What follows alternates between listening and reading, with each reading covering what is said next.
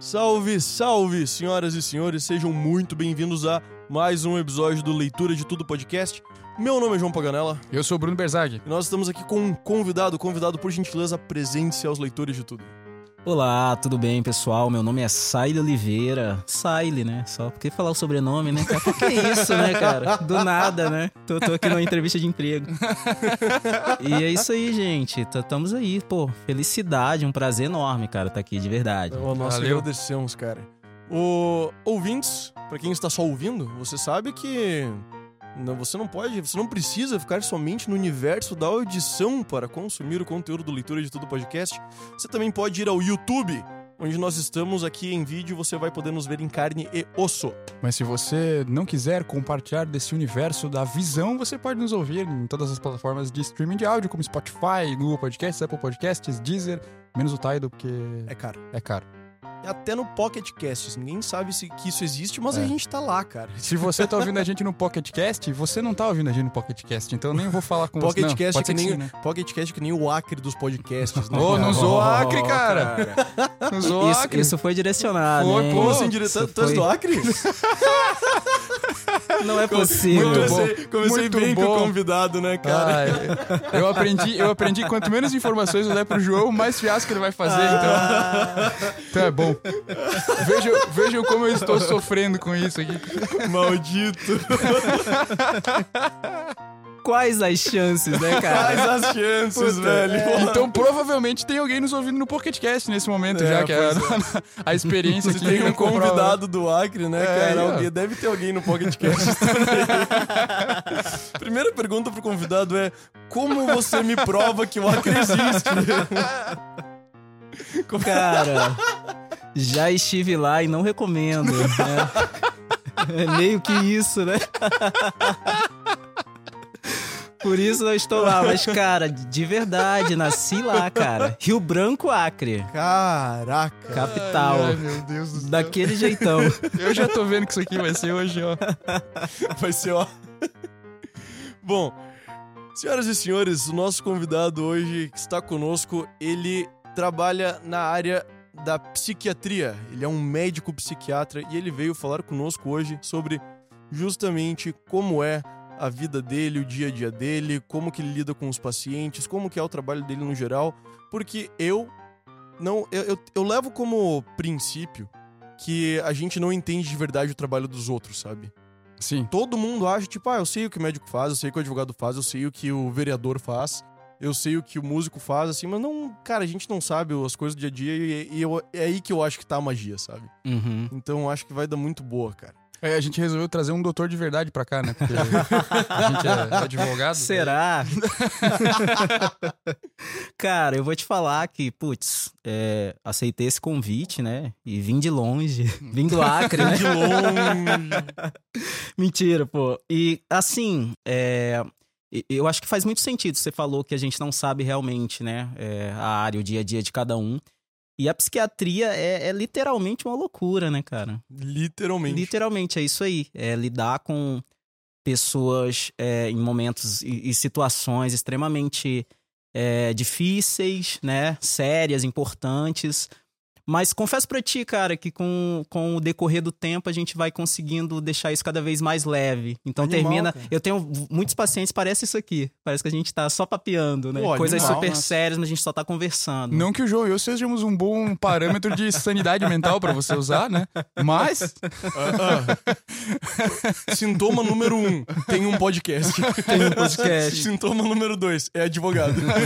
Mas eu ouvi falar que esse é o ano do podcast, né? É esse? Cara, tem tudo quanto é ano. Todo ano ano Todo ano a gente ouve isso pra gente Todo mesmo. ano, né? até no tarô saiu pra gente que. Até no que tarô esse é o saiu ano. que esse é o ano do podcast. É esse. Ah, então é esse, Esse né, é o ano Se que a o gente vai tarô viralizar. falou... É. pô, Mas o tarô falou que o Flamengo ia ser campeão da Libertadores ano passado e não foi, né? Polêmica, polêmica. É Se sempre defende, bom lembrar. Se defende, Chay. Se defende nos comentários, Chay. Mas, cara, conta pra gente como é que é o teu. co- Como é que é a atuação? A tua atuação? Porque a psiquiatria tem Uhum. várias. O cara pode fazer consultório, pode fazer Sim. hospital. Como é que é a tua? Sim, hoje, atualmente, é, eu tô trabalhando em consultório. Então, eu tenho uma consultória tendo três dias na semana ali, consultório. É, eu faço também atendimentos numa clínica psiquiátrica, numa clínica de internação. É, então a gente passa visita, em geral, diariamente, né? É, exceto fim de semana, né? Aham. A não ser que tenha alguma, algum contratempo. E na psiquiatria hoje eu tô fazendo isso, né? Eu também tenho especialização em urgência e emergência, então eu gosto de fazer PA e tal, então eu faço PA, faço essas coisas também, essas loucuragens. Trabalhava no SAMU também um tempo, mas hoje consultório e, e clínica psiquiátrica que eu tenho feito hoje. Ô, Sally, explica pra galera o que, que é o PA, porque às vezes, tipo, a gente fala no, na, Uhum. mais né, no usual e fica meio vago, assim, Sim. só pra galera É, entender. os PAs são as UPAs, né? Então ali a gente pode estar atuando em sala vermelha, que é sala de urgência, emergência, onde você consegue, enfim, você, você tá ali atendendo os pacientes mais graves em geral, pacientes com, com quadros mais importantes. Risco de vida, né? Isso, justamente. E então eu gosto muito, cara. Eu acho que talvez a psiquiatria me deixaria meio down, assim. Se ficar só na psiquiatria. É, porque é algo que, que, que não tem tanto movimento, né? Mesmo tendo, tendo Uhum. muita história, né? Mas não Uhum. tem tanto movimento. E aí na, na, na emergência é outra coisa, né? Outra, É, outra vibe. comendo. Chega Isso. o paciente ali, já tem que identificar os sintomas, saber o medicamento pra dar. É, putz, a, a emergência é incrível, cara, porque você, você, você consegue enxergar é, a curto prazo o efeito que você tá né, fazendo Ah, que ali. massa. Que você, é, é interessante isso. Ali, no, co- como a, a saúde ela é muito compartimentalizada, então às vezes ali eu tô num, num pronto atendimento, numa UPA, que é uma porta de entrada. Então eu pego um paciente com um quadro específico e geralmente eu não consigo saber o desfecho desse Uhum. paciente, né? Porque esse paciente é, às vezes, é, é, em geral, é encaminhado para um serviço de referência, um serviço Uhum. melhor. Então, é, quando você. Na emergência, ela te faz enxergar isso, né? Putz, atendi o cara, o cara tava super mal, estabilizei o paciente ali coradinho, pegou o paciente pálido, ruim, coradinho, consciente, sinais estáveis. Então, isso é, isso é muito bom, assim, que a emergência traz pra gente, Uhum. né? Animal. Mas daí tem um contraponto com o consultório, que é ele sentar com o paciente, ouvir história e. Justamente. Ho- Hoje eu entendo, cara, que dentro da área da saúde mental, eu acho que o, o, o efeito que a gente causa no paciente, obviamente pode ser ali algo pontual, mas eu acho que se você é mais assertivo, talvez você consiga marcar aquele paciente pro resto da vida, Aham. sabe? Uhum. Então, é, nem sei te dizer assim. a- até sei, hoje eu acho que na psiquiatria, mesmo ali a, a emergência te dando esse sinal mais claro, né? Putz, mudei a vida dessa pessoa. Eu acho que a psiquiatria ela talvez traga resultados a longo prazo para o paciente e para a sociedade muito Uhum. maior do que só uma urgência e emergência ali, Claro, sabe? claro. Certamente. Talvez demora mais pra ver, mas, mas é mais duradouro, assim. Justamente. E aí o consultório, ele, é isso aí, né, cara? O consultório é você pegar esse paciente que, que tá com um sofrimento específico, em geral encaminhado. Hoje no Brasil, a gente tá, tá passando por um momento onde a galera tem procurado mais o psicólogo, sabe? Então Uhum. fica um pouco mais raro de você ver aqueles pacientes que, pô, doutor, vim direto aqui porque eu sei que é aqui que vai resolver. Aham. Antes, logo quando eu comecei, era muito isso, A sabe? galera tinha esse, esse preconceito, achava que o, que o psicólogo não ia resolver tanto quanto o psiquiatra. Aham. Cara, pô, Justamente. eu nunca parei pra pensar nisso, cara. Do cara ir no. Prefere ir pro médico pra pegar o remédio do que ir pro psicólogo pra tentar se abrir e tal. e né? conversar. Conversar. Conversar, cara. né? Que doido, né? É muito louco isso, porque você percebe que é uma. E, e- e já é uma busca errada. Cara, quando, quando a gente é inexperiente, né? É. A gente termina não, não se atentando para essas questões.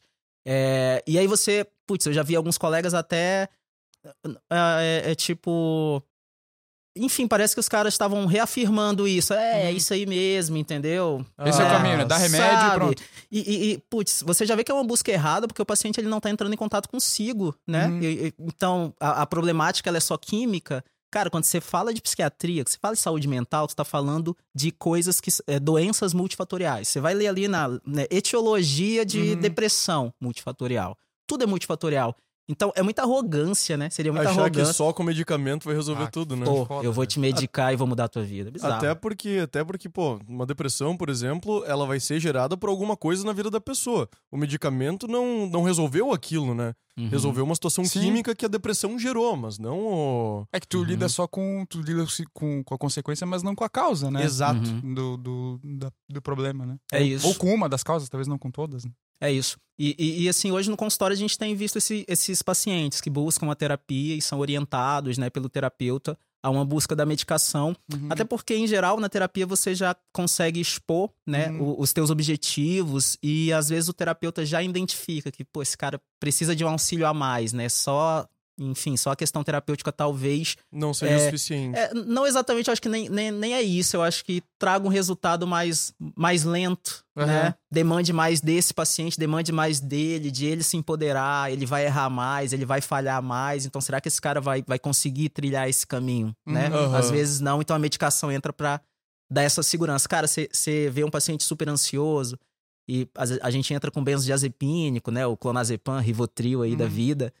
E é muito incrível como o paciente ele consegue é, focar naquilo como um ponto de segurança pra ele. Então eu tenho Tá. vários pacientes que falam, doutor, só me dá a receitinha, eu vou comprar só pra deixar na bolsa, na carteira. Nem né? toma mais, mas tem junto Não toma mais. alguma coisa, pode tomar. Eu tenho Caraca, a segurança, né? doideira, não fazia ideia disso, cara. É, você percebe que é uma percepção que as pessoas elas têm maior facilidade, né, de focar nisso como um ponto de segurança do que em si mesma, do que num, num- enfim, numa ferramenta comportamental.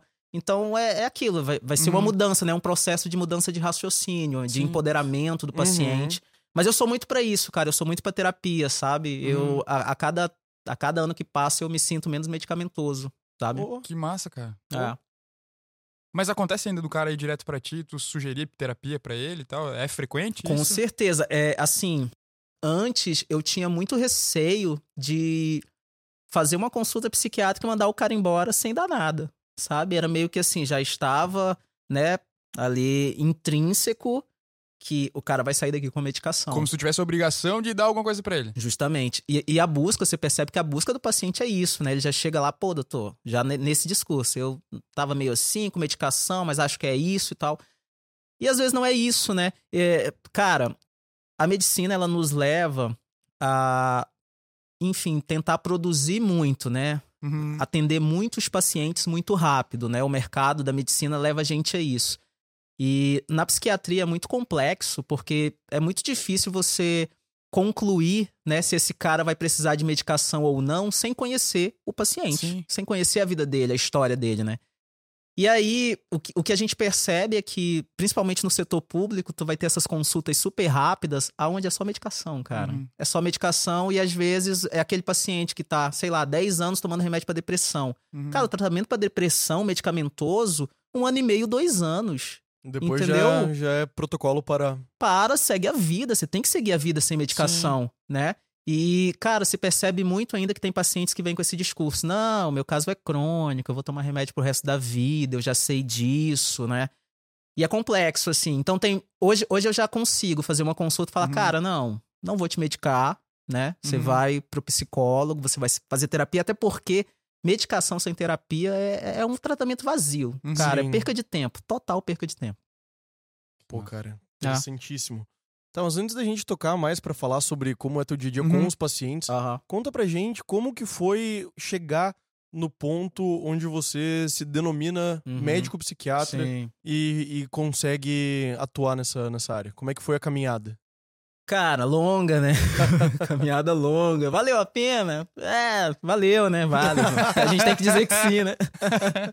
Cara, então, a gente faz medicina, né? Seis anos ali de medicina. E aí depois você tem dois caminhos, né, Pra fazer essa especialização, que é ou via residência ou é, via pós-graduação, ou especialização, ou tempo é, de experiência na área, mais uma prova de título, né?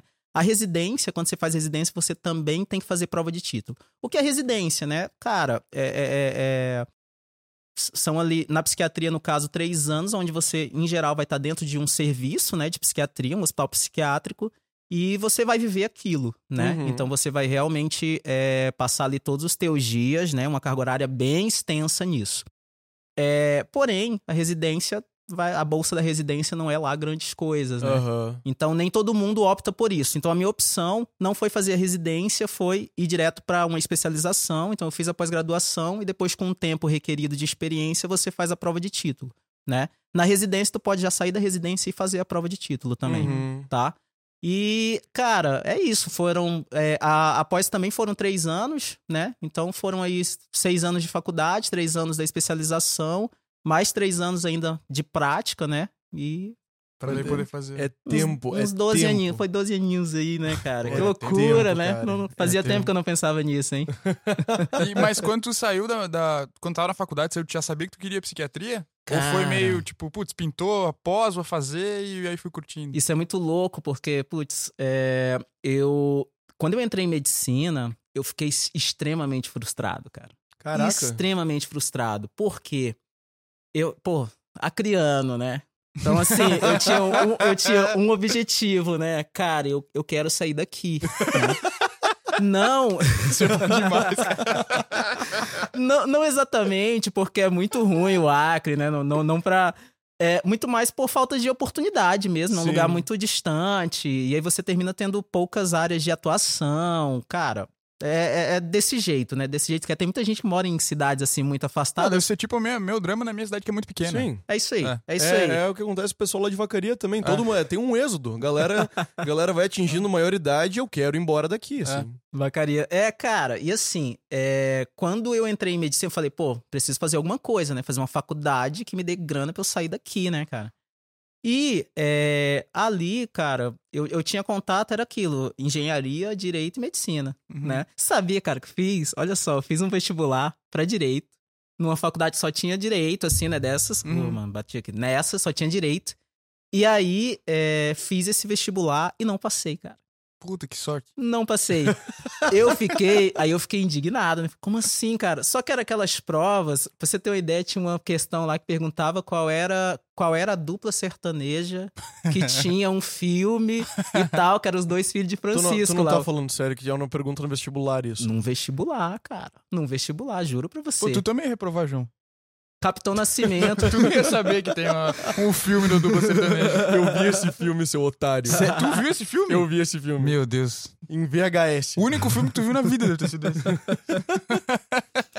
cara, Capitão Nascimento. Perguntava Capitão Nascimento. Eram provas, assim, bem Esse- esse tu aleatórias. sabe sabe? quem que é, é esse? Vai merda, Bruno. Você sabe que é o Capitão Nascimento? sei Ah, claro.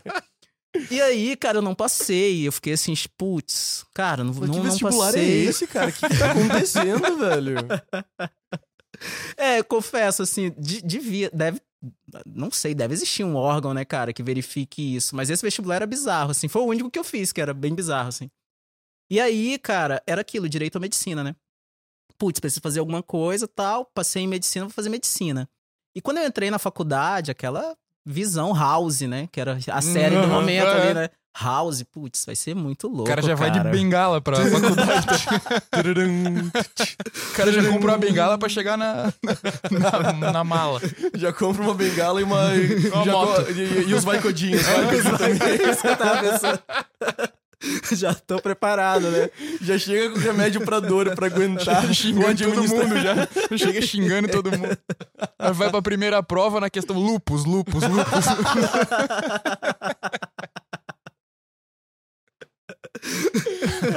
Essa é só pra quem viu House mesmo. It's never Ô, lupus, professor, cara. será que não é um carrapato? Não tinha um episódio que ele pega e tira um carrapato? carrapato, velho. Será que não é um carrapato? Cara, e aí, putz, cheguei na faculdade, mano. E eu era um cara sempre muito criativo, então sempre gostava de música, tava compondo, fazendo essas coisas. Cheguei lá, putz, anatomia, o professor já, né, dando carão em todo mundo, né? Eu falo carão, vocês não entendem o que é carão, né, cara? Eu, eu entendo. Você tem expor, isso aí, então beleza.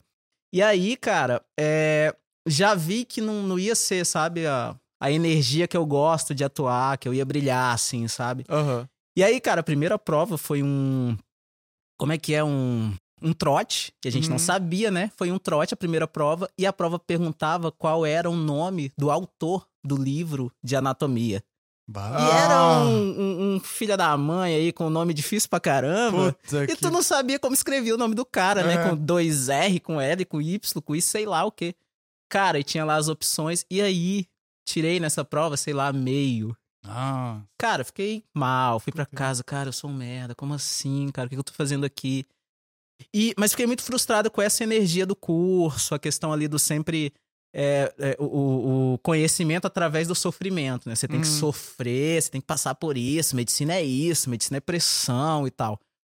E, cara, assim, levou bastante tempo pra eu, né, voltar a gostar de medicina. E aí foi quando entrou a psiquiatria, que eu vi que eu tinha oportunidade Ah, também massa. de, putz, eu posso estar num consultório com um paciente falando besteira de uma maneira leve, de vez em quando falando coisas assertivas, né, também, Uhum. e super ajudar esse cara e ser leve pra ele, ser leve pra mim também. Então foi quando eu percebi assim que a psiquiatria era a área que eu queria, sabe? Que massa, cara. Animal isso, cara. Pô, eu acho, eu acho psiquiatria massa demais, cara. Eu acho que se É, eu, eu, se eu eu fosse- acho que era. A única vez que eu cogitei medicina na minha vida era pensando, puta, psiquiatria deve ser muito massa. Cara, eu Uhum. acho Mas eu não tinha assistido inter- House ainda. Se eu tivesse assistido, talvez eu.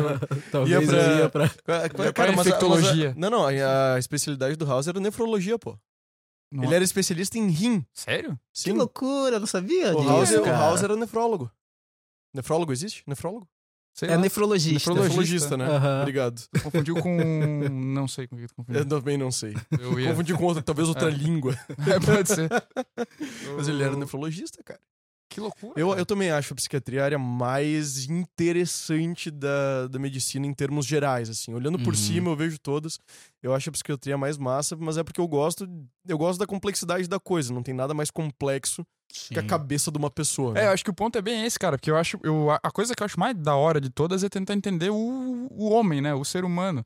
E aí, puta, quando pega, sei lá, psicologia também, aí a psiquiatria, aí, pô, religião, filosofia, todas essas coisas eu acho muito massa porque são. é, algumas são manifestação do humano e outras buscam realmente entender e tratar do humano, entende? Eu acho isso muito massa, cara. E, a, e a psiquiatria, pra mim, permite fazer uma análise muito aprofundada disso, cara.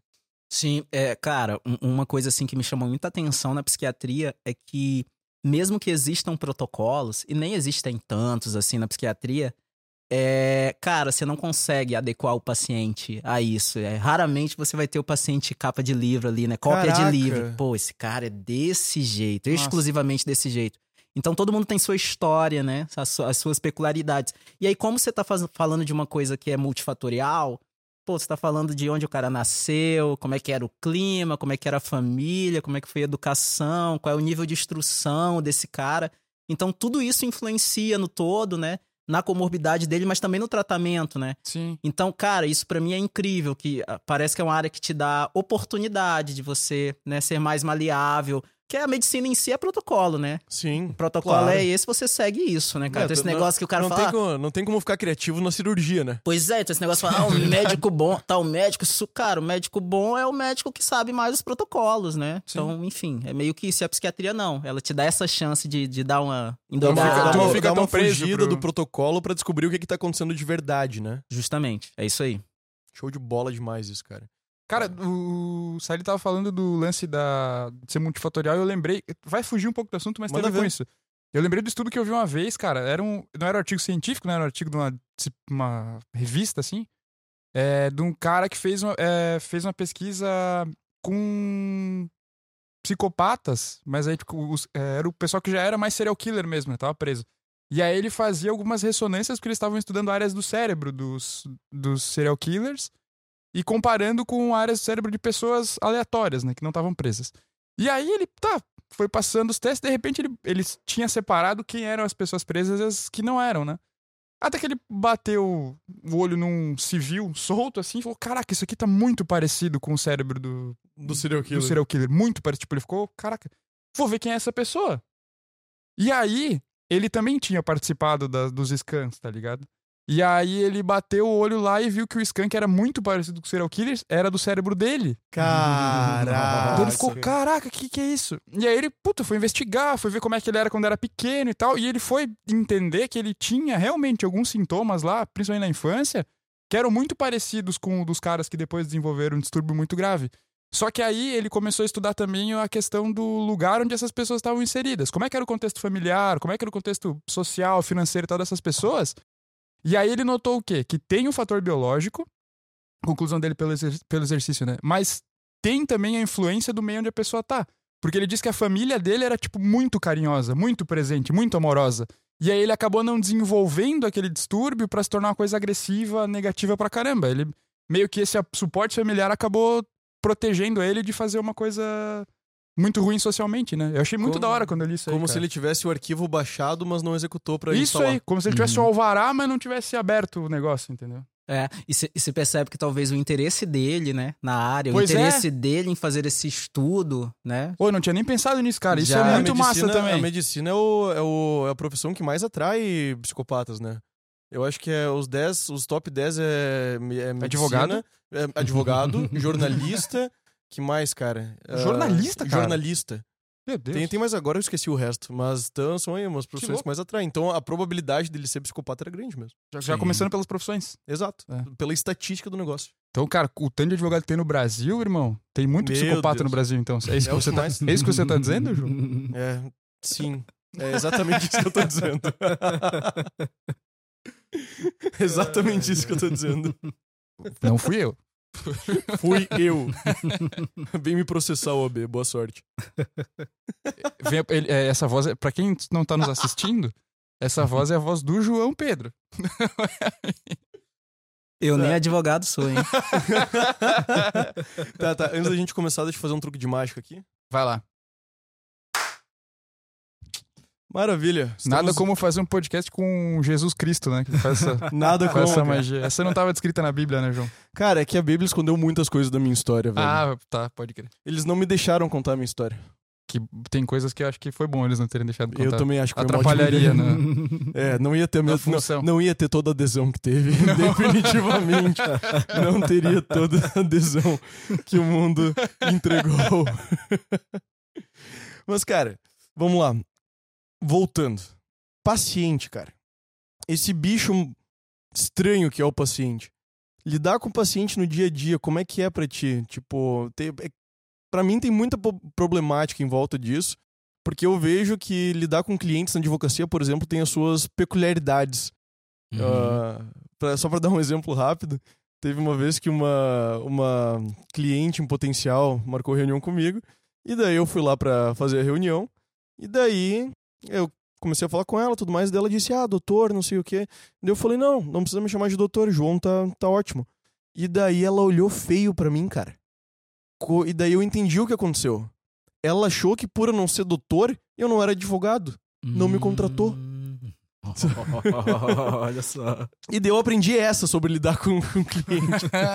Eu sou o doutor, né? É, não, não, eu não. eu- cara, tinha, tinha, tinha funcionário de cliente que me chamava de Jesus, que me chamava de João, que me chamava de doutor, eu só parei de corrigir as pessoas. Isso. Me chama do que quiser. Chama como você quiser. Chama como você quiser, que tá suave.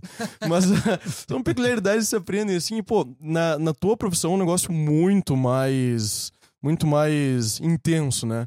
É, putz, na, na psiquiatria especificamente, né, a gente termina, é, assim, o tempo parece que te dá um pouco mais de percepção, né, Uhum. de, de qual abordagem vai, vai ser mais efetiva pro paciente. Mas eu, eu, eu lembro que uma vez um cara me perguntou, pô, doutor, e quando é que você entra na, na, na psicose do cara, né? O cara tá vendo coisas, como é, quando que você entra nisso? Cara, se o cara for grande... E o cara falar que eu sou uma galinha, eu sou uma galinha, mano. Se o cara for pequeno, eu vou tentar contestar ele, né? Então depende do tamanho do paciente. Mas é justamente isso, cara. Se é. A abordagem vai ser. Muito bom isso, cara. que a abordagem vai ser muito diferente, né? É, a galera sempre tem muita dúvida em relação ao paciente psicótico, né? Ah, como que aborda esse paciente, paciente em surto. E, cara, é, é até meio broxante isso, porque, na verdade, a abordagem terapêutica no paciente psicótico, ela não tem tanta efetividade Uhum. sabe? Então, assim, o máximo que você vai tentar é abordar ele de uma maneira que, que ele não fique mais agressivo ainda, né? Ou que você não piore a situação naquele momento. Mas, assim, é... querer entender a psicose, né? Pô, você tá vendo isso há quanto tempo e por quê e tal. Às vezes isso é interessante, né? Num paciente que, que tem um controle maior. Eu tive um paciente uma vez na clínica que era um cara super. O cara ficava andando com livro de física na internação, sabe? Aham. E era um cara, assim, que ele tinha uma, uma consciência muito, muito interessante da doença dele. Ele falava pra mim assim, pô, doutor, antes de eu saber que eu era esquizofrênico, eu achava que eu era mais do que todo mundo, porque eu via mais. Eu via e ouvia mais do que vocês. Caraca. Isso é louco, né? Porque você pensa, putz, a, a galera deve se achar menos. Não, ele se achava mais. Ele ouve mais, escutava mais, eu tinha uma percepção melhor Como se ele, como se ele fosse um médium, assim. um super-herói, né? Um negócio assim. E depois que eu percebi que eu sou esquizofrênico, isso me deprimiu. Caraca, Louco, né? velho. Isso me deprimiu porque eu vi que era uma comorbidade, né? E, cara, esse cara eu consegui abordar muito a questão da, da paranoia, principalmente, né? É, então, assim, ele um- um- uma certa ocasião, ele. Um outro interno pegou e deu um suco, assim, pra ele. Lá tinha tipo uma lanchonetezinha que eles poderiam. A família deixava crédito, eles compravam lá o que eles queriam, né? E aí um outro interno pegou e deu um suco pra ele. E aí ele deixou o suco num lugar e a moça que limpava lá a clínica trocou o suco de lugar, assim, mas só trocou e tal. Cara, aí ele Estragou o dia dele. gera, gera toda uma, né, uma teoria. Por que, que ele me deu se ele ia tirar de mim? Será que ele queria né, só me fazer sofrer e tal? Então ele é, abordava muito esse discurso, né? Uhum, E a nossa abordagem era muito, cara, vai lá e contesta, né? uhum. Vai lá, sai, sai desse lugar onde você só tá ali, né, pensando, vai lá e contesta, age, age. Pergunta, cadê meu suco? Né, justamente. E aí toda vez que ele fazia isso, né, é, ele percebia que havia uma resposta e não era negativa, né? Ele tinha muito medo disso ser negativo, Uhum. né? Então, assim, a abordagem com ele era bem interessante. Mas, em geral, no paciente mais psicótico, você faz uma abordagem mais superficial, né? É, o paciente já com transtorno de humor, aí você tem que ter muito jogo de cintura. Aí é aquele paciente ali do doutor, você não é doutor, não vou contratar você. É muito isso, assim, sabe? Geralmente é um paciente que tá com uma carga emocional muito intensa, né? Na psiquiatria você vai ter muitos pacientes manipuladores, né? Uhum. que, enfim, estão ali expondo uma situação que não é realmente aquilo. Ou pacientes que a família tá mandando que o cara tá todo errado e o cara tá dizendo que não pra você, pra te vender uma história que eu tô bem, né? Então, cara, é desafiador. É, te dizer assim, ah, o cara consegue identificar só olhando e conversando com a pessoa. Antes eu achava que sim, sabe? Antes eu Aham. achava que existiam esses psiquiatras doidão. Cara, utopia. Você tem que entender o contexto do cara, pegar o máximo de informações que você pode com a família, e aí você depois pesa e conclui ali o que, que é real, mesmo que não é. Claro, claro. Cara, tu tem, tens o problema, pelo que tá falando, que não dá pra te confiar no paciente, né? Muitas vezes. Porque ele vai te expor uma situação que, na verdade, ele pode estar te manipulando também, dependendo do que for o, o problema dele, né? Muitas vezes. E, e é até interessante a gente estar aqui conversando, porque, cara, a psiquiatria anda muito em contato com, com, com, com o direito, né? Com o jurídico, né? Uhum. E é, é muito comum isso acontecer, cara. É muito comum você ter pacientes ali que, sei lá, nunca passaram por ti. Cara nunca foi numa consulta. O cara vai lá e traz uma história super densa, que Uhum. tem fator judicial associado, né? E aí o cara tá ali demonstrando um comportamento, né? E aí, e aí? Né? Uhum. Qual, qual o laudo desse cara, né? Ah, qual é o... claro, pô. Às vezes o cara tá sendo processado por um crime, por exemplo. E aí vai passar por ti Justamente. para fazer um laudo. E aí, pô. Isso. Aí você tá. percebe que existe o sofrimento, né? Mas Sim. qual é o sofrimento que existe realmente? Então é desafiador, cara, assim. É, hoje eu tenho mais é, segurança, assim, pra te dizer que, pô, não, não deu ainda. Não deu ainda Uhum. pra te dizer o que tu tem, Bruno. Não Uhum. deu, cara. Vamos conversar mais, né? Vamos trazer outros profissionais pra essa conversa. Não sei, sabe? Uhum. Porque, em geral, eu acho que os diagnósticos errados e tudo mais surgem dessa galera que, né? Quer Quer cravar muito rápido. Isso, quer dar uma resposta logo pro paciente, né? Então, assim, o paciente anda na minha sala, eu já sei que o cara tem uma vida, que o cara tem um monte de coisa, tá trazendo uma mala aí, e Uhum. eu sou só uma coisinha, assim, o, tô- o primeiro contato que eu tô tendo com Uhum. ele. Então, eu não me cobro tanto mais disso. Mas é desafiador, e tem muita, muita gente que se aproxima querendo, né? Querendo aquele benefício, querendo Uhum. aquele encosto, né? O INSS da Ah, tá. vida, o laudinho. Querendo a receitinha a mais, né? Aham. Já toma muito tempo. Cara, não tem o teu histórico. Cadê o, o Uhum. encaminhamento do outro psiquiatra que já te dava essa medicação?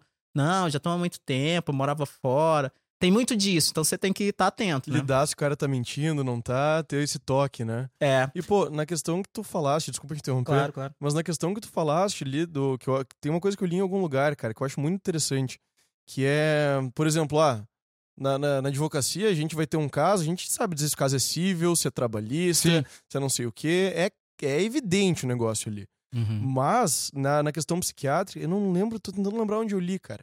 Só em algum lugar.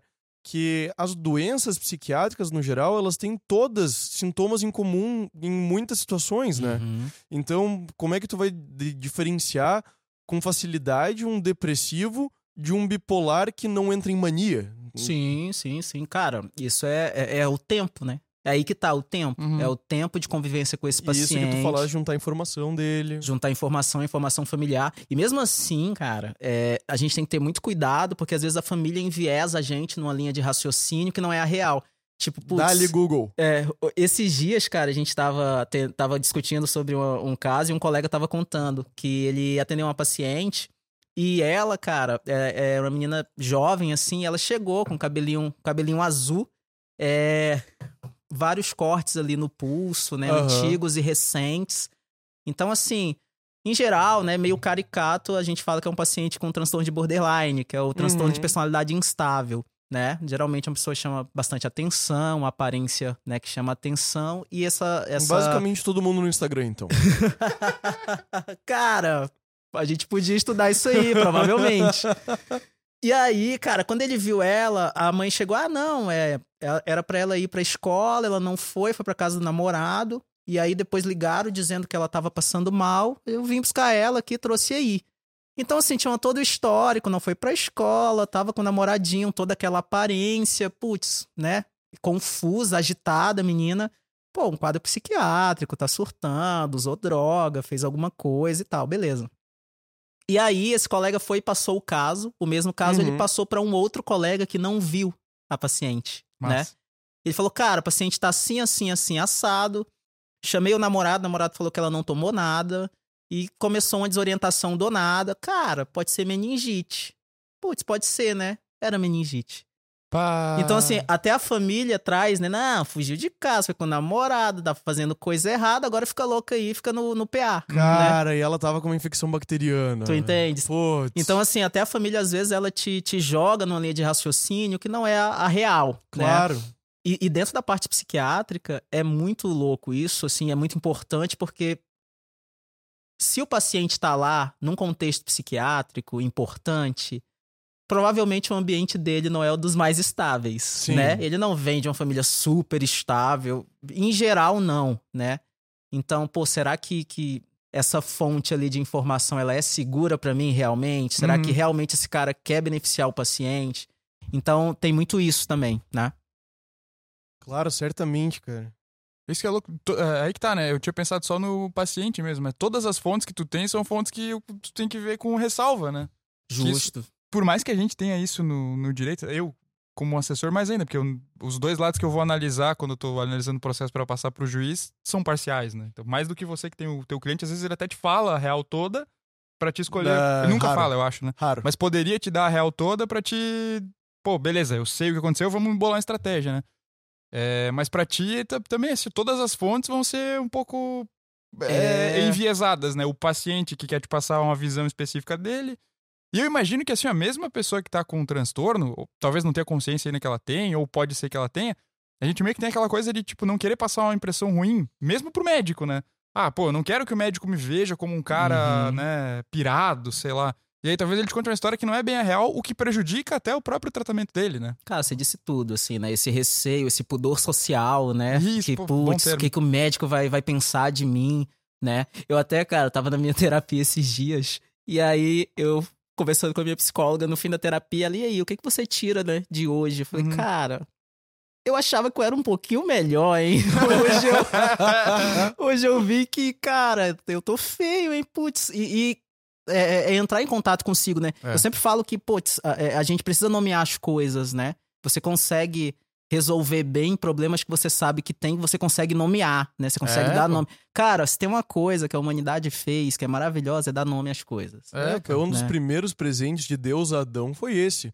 Você vai dar nome pra tudo. É isso aí, Cara, tem outra, cara, no- no- quando tu estuda os- a galera do exorcismo, tu domina o demônio quando tu dá o nome do demônio, cara. Isso, isso tem uma, é uma metáfora muito boa pros problemas da vida. Maravilhosa, Uma maravilhosa. vez que tu dá o nome dele, ele tá na tua mão. Porque Como é que tu vai- conhece o problema e aí tu lida com ele. Como lutar contra o que você não sabe identificar, né? É. Justo. É por isso que o caminho da terapia, né, o caminho terapêutico e da saúde mental, às vezes ele vai te colocar em contato consigo mesmo e às vezes a gente tem uma visão, né, Desconfortável. justamente. E, e aí, né? É, é lidar comigo e me empoderar a partir daí, né? Cara, então é, é- essa, essa dificuldade às vezes da informação é, di- é- é- é importante.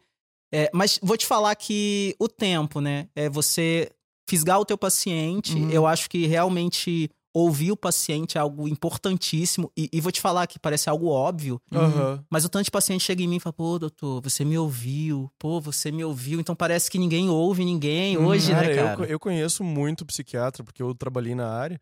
Conheço muito psiquiatra que a consulta com o cara dura cinco minutos.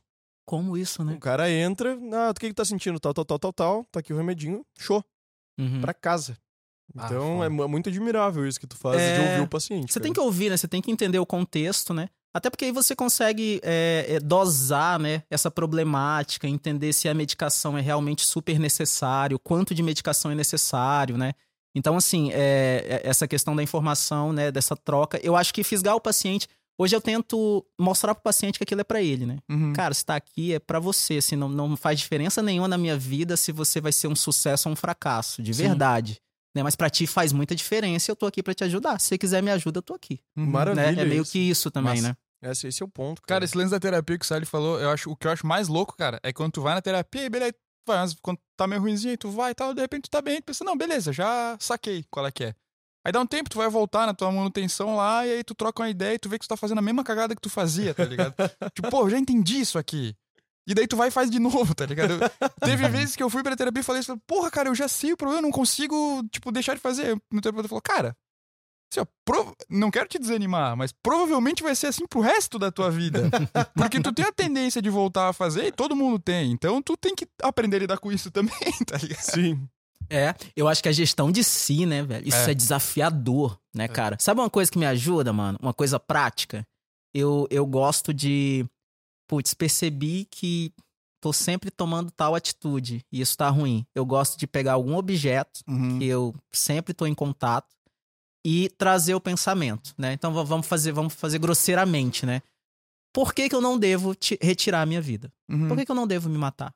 Né? Aí eu vou lá e faço as- os meus porquês, né? Cada um Uhum. tem os seus. E aí eu pego, sei lá, tá no meu celular, eu olho meu celular e tá aqui os meus porquês, né? E Eu Uhum. mentalizo isso. Por que, que eu não devo? E toda vez que eu pego o celular, isso vem à minha cabeça, né? Então eu Uhum. consigo é, focar um pensamento, né? Enfim, projetar ele no objeto. Quando você tá numa situação mais emotiva, é muito difícil que a coisa surja de você. Sim. Porque tu Claro. tá só emoção, né, Sim. cara? E aí eu pu- puxo isso, que é algo externo, que me traz uma, um pensamento. Então, assim, é uma coisa que pra mim funciona. Mas, cara, todo paciente você vê que é desafiador mesmo, massa isso, sair cara. do ciclo de atitude, né? Até, por, até porque em cada personalidade vai ser uma personalidade muito diferente, né? Vai ter umas mais predispostas à abstração, uma mais Uhum. predispostas às coisas mais concretas e Concretas. evidentes, né? Justamente. O, o que eu noto que é- o que eu noto de progresso meu assim é que hoje eu levo menos tempo pra sair de uma situação desagradável e voltar pro meu ponto, assim. Eu percebo mais. É, antes eu levo, pô, às vezes levava, sei lá, um mês na deprê pra daí, Uhum. caraca, tô fazendo o mesmo tipo de comportamento Uhum. que eu tinha e tal. Então hoje é mais, mais talvez com o tempo acabe ficando mais rápido pra, pra pessoa perceber, né? E, e traçar estratégias como essa que você falou. Tipo, putz, tem um ponto de, de A fuga, saúde assim. mental tem que ser prática. Sabe uma coisa que a galera, a galera fica muito no- nas ideias, Uhum. né? E na fala bonita e blá, blá, blá, blá, blá. Tá, mas e aí? Como é que eu pratico Sim. isso, né, cara? Então eu acho que vale a pena você ter ferramentas terapêuticas, né? Uhum. de mas que são ferramentas que eu posso usar. Uhum. Quando eu tô numa crise ansiosa, o que, que eu Uhum. faço? Uhum. Né? O que vai funcionar pra mim? Uma coisa da ansiedade que é interessante, que eu gosto de fazer com os pacientes é, além da medicação, né? Em geral, Uhum. medicação ali pra crise, sai do lugar que você tá, né? Tenta mudar o foco e tenta agregar alguma atividade a isso, Uhum. sabe? Alguma coisa fácil. Então, ah, toda vez que eu tiver uma crise, eu vou sair, vou né, ir para um lugar mais reservado, controlar minha respiração e, sei lá, ouvir um mantra, ouvir uma música, fazer. O que acontece? Quando você agrega uma atitude, vai ficando mais fácil você retirar a medicação e só ficar a atitude. Uhum. Muito bom. Sabe? isso. Isso, isso é interessante porque tu tira a medicação, né? Porque o Sim. nosso propósito é usar a medicação como um facilitador, Uhum. né? Mas não como algo que vai ser permanente, Só né? pra balancear o jogo. Justamente. Então, trazer essas ferramentas, né? re- é, e, e aquilo, é responsabilizar o paciente. A medicação, ela te deixa num, numa situação muito passiva, né? Uhum. Putz, Ah, sim, sim. Tô ansioso, né? Tá. Remedinho debaixo da língua, né? E, cara, não é isso, né? Eu preciso me empoderar, eu preciso entender o que tá acontecendo, eu preciso ter ferramentas pra sair disso. Eu preciso dar né? autonomia pra pessoa. Justamente. Ô, Sally, e aproveitando, cara, esse lance de medicamento, eu tenho uma visão leiga, né? Que é, é- e talvez equivocada, pode ser enviesada, mas de que a- ao longo dos últimos anos a gente teve meio que uma normalização dessa questão de viver com remédios, entende? Sim. Que eu, eu tenho um pouco pra mim que, cara, a- a- talvez porque eu ouvia, sei lá, meus pais falando que a. Pô, sei lá, a pessoa tá, tá velha, tá tomando um monte de remédio, como se fosse algo muito negativo, ter que tomar muita coisa. Uhum. E hoje eu noto que as pessoas, tipo, gente muito nova já tá tomando muita medicação. E é um negócio que, tipo, não, faz parte da vida. Mas eu tenho a impressão de que, cara, não seria uma pessoa saudável, uma pessoa que não fica necessitando tanto de, de, Uhum. de medicamentos pra ver. É correta essa visão ou eu tô viajando muito, cara? Cara, eu sou. não que seja im- é, proibido usar remédio, Sim, não, sim. jamais, né? É, se necessário, sim, mas que isso deveria ter um prazo de duração pra pessoa poder viver sem isso depois. Uhum. Sim, sim, cara, eu sou, eu sou da mesma visão, assim, eu acho que quanto menos medicação, melhor, né, mais empoderado é o paciente, né, Uhum. menos grave é esse paciente. Infelizmente, a gente ainda tem umas comorbidades que só dá pra tratar com Sim, medicação, né, mas é, na área da saúde mental, é, vale a pena você reduzir ao máximo a medicação, entendendo Uhum. esse processo multifatorial e agregando outras coisas, né. Então, assim, pô, cara, é muito comum o paciente, ah, tô com sono horrível Uhum. doutor, não, não consigo dormir. E aí você vai ver o dia a dia do cara, né? Que aí, tipo, geralmente o psiquiatra pergunta assim, tá, cara, a tua dificuldade é pegar no sono ou é manter no sono? Aí o cara, ah, é pegar no sono, Zolpidem. Ah, é manter o sono. Volta- E é meio que isso, sabe? Cara, Uhum. o que, que você tá fazendo durante o dia? Que horas você acorda? Como é que é o teu dia a dia? Como é que é a tua alimentação? Tá você fazendo, tá fazendo exercício? tá ligado? Porque o cara não tá fazendo nada, né? E aí o cara quer a medicação. Em geral, eu acho que essa galera que fala assim, ah, faz parte tudo mais, é uma galera que talvez é, conclua que já eu, eu já tenho tô fazendo tanta coisa importante, os business e o trabalho, o work, o blá blá blá, que, pô, não, eu não tenho tempo de ter Uhum. essa vida equilibrada, né? E Uhum. aí é melhor medicar. Eu acho que é meio que isso, sabe? Eu, eu Pode fico crer. bem, bem, bem chateado, Tipo assim. uma resposta a curto prazo, assim, né? E daí não tá nem aí pro que, que vai ser no longo prazo. Cara, o quanto de gente que tá usando aí Venvance, Sim, Ritalina, pô. alo- adoidado, provavelmente no direito a galera usa muito Nossa isso. Se você Senhora pra do céu. estudar, usando a Cara, festa concurseiro, também. concurseiro mesmo? Meu Deus Cara, do o céu. con- concurseiro é foda, cara. Uhum. Cara, o, o- o que a galera usa de Ritalina, assim, ó, e agora, é, o, o Vivance acho que também, cara, é bizarro, assim. Porque Sim. daí o cara vê que ele tá estudando, tipo, muito focado pra caralho, um ali, é isso que ele precisa, entendeu? Uhum. Eu, eu comparo com o rebite do caminhoneiro, isso aí. É isso aí Muito mesmo. bom. É isso pra aí. mim é a mesma coisa. É, e, e assim, eu confesso pra ti, eu sou muito, muito contra esse tipo de, de, de abordagem, né? Que, ah, ok, a medicação. Eu acho que a medicação, cara, ela é necessária quando você tem um grau de sofrimento importante, né? E principalmente uma disfunção. Uhum. Aí é aquilo, tu vai chegar, geralmente o que, que a gente faz, né? Tu tá ruim. Tu para de sair com os teus amigos, tu para de ir pra uma baladinha, né? Tu para de ir pra academia, tu para, bababá, daqui a pouco tu não tem vontade nem de ir pro trabalho. Aí Sim. tu busca o psiquiatra, o psicólogo, né? Porque, pô, não tô conseguindo trabalhar, né? E a gente enxerga nessa disfunção laboral, né? Como Uhum. algo super importante. Mas, em geral, esse cara já tá disfuncional na vida dele pessoal Inteira. putz, há muito tempo, muita coisa ele já tá fazendo, né? E aí, assim, eu sempre perce... eu tento perceber isso, o grau de disfunção, né? O quanto esse cara tá disfuncional é, e o quanto esse cara consegue reverter essa disfunção, né? E quanto ele vai ter de autonomia, enfim. Cara, como é que é o trabalho do cara? Esse cara consegue, né, levar o trabalho de uma maneira mais branda, Uhum. esse cara consegue ter, enfim, controle dos horários dele. A gente tem que entender o todo, né? Sim. Então, assim, enfim, a gente percebe que às vezes a gente vai ter que medicar, Uhum. né? Que a pessoa tem um trabalho difícil de, de manejar, a pessoa tá super down, né? Não consegue, não tem energia nenhuma, né? Mas sempre nessa percepção, a medicação ela é para facilitar a tua Uhum. vida, não para piorar a tua vida. Eu sempre falo isso pros pacientes, que a galera Uhum. já chega, pô, doutor, eu quero tomar, mas eu não quero ficar sedado. É porque também tem uma- um pessoal que não quer tomar remédio, né?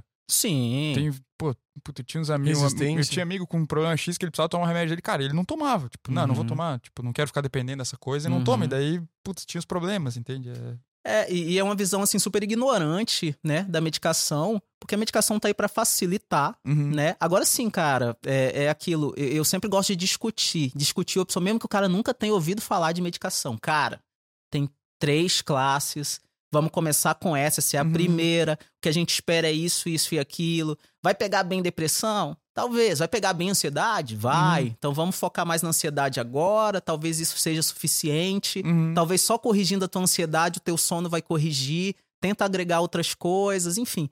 Então, assim, é, é- é manejo, né? É um Uhum. manejo. Eu sempre tento manejar pro menos. Mas, cara, já, já peguei, assim, pacientes com prescrições criminosas, sabe? E você fica de cara, como assim, cara? cara tomando remédio pra caramba e não precisava daquilo tudo. Cara, é muito comum. É muito comum. Putz. Aí você vê o SUSão, né? O SUSão aí de, de meu Deus. Que, cara, o SUS é um negócio assim que tem medicações péssimas, né? Antigas, né? Geralmente marcas ruins. Uhum. E em falta, né? Às vezes tem, às vezes não tem, né? Geralmente não tem. E aí tu vai ter aquela população com poder aquisitivo baixíssimo, que o cara não consegue mesmo comprar uma medicação. Cara, eu trabalhei no CAPS aqui de Balneário, né? Uhum. E eu, falo pra ti, assim, as pessoas maravilhosas, assim, a equipe maravilhosa. Mas eu fiquei muito frustrado, cara, assim, com a psiquiatria nessa época, porque tava lá, tu manejava, o cara tava tomando fluoxetina dose alta, que é só o que tem. E aí, do nada, acaba a fluoxetina, cara. Não tem mais. Ah. E aí, esse cara só para de tomar, tá lá Não, com. não tem desmame, não tem nada. Não tem nada. O cara tá lá com a miligramagem lá no teto, para de uma vez, Nossa. instabiliza. Então, assim, até esses pacientes que, sei lá, 10 anos de CAPS, né? Tem muito uma questão ali também da gestão, né? Da Uhum. medicação que às vezes falta. Então, assim, para você fazer um tratamento medicamentoso, né? de- dessa proposta que a gente traz, né? Que é, pô, algo intenso, algo que vai te ajudar, que não vai fazer tanto efeito É colateral. caro. É caro. É, e aí a gente cai nisso, né, cara? Quanto que tá um Venvance hoje, né? Tipo, Putz, o Venvance deve estar o quê? Uns 400 pila, talvez? 300, 400 pila? Tá louco, cara. Eu compro três garrafas de uísque com esse valor aí e resolvo meus Pô, eu, problemas. se baixar a qualidade do uísque, compra até mais. É, não. Mas não, vamos, vamos manter uma certa. É, três é suficiente. Por semana. Por um final de semana, assim. Cara, Mas é, no, no SUS deve ter outro problema, cara. Até dá pra gente entrar no outro ponto que a gente tinha trocado ideia antes. Mas eu imagino que tenha. Tem um problema também, cara, que é como tu tem pouco tempo pra lidar com a pessoa. E tu também tem o contexto familiar depois, cara. Às vezes é meio que a questão pragmática, assim, cara, dá esse remédio porque aí, putz, a família não. não às vezes não tem nem estrutura pra dar o tratamento que a pessoa precisa, né? Financeira, Uhum. é, intelectual, o que quer que seja. Porque às vezes a, a família realmente não, não tem aquela uhum. a- a- as, as condições necessárias para lidar com o problema.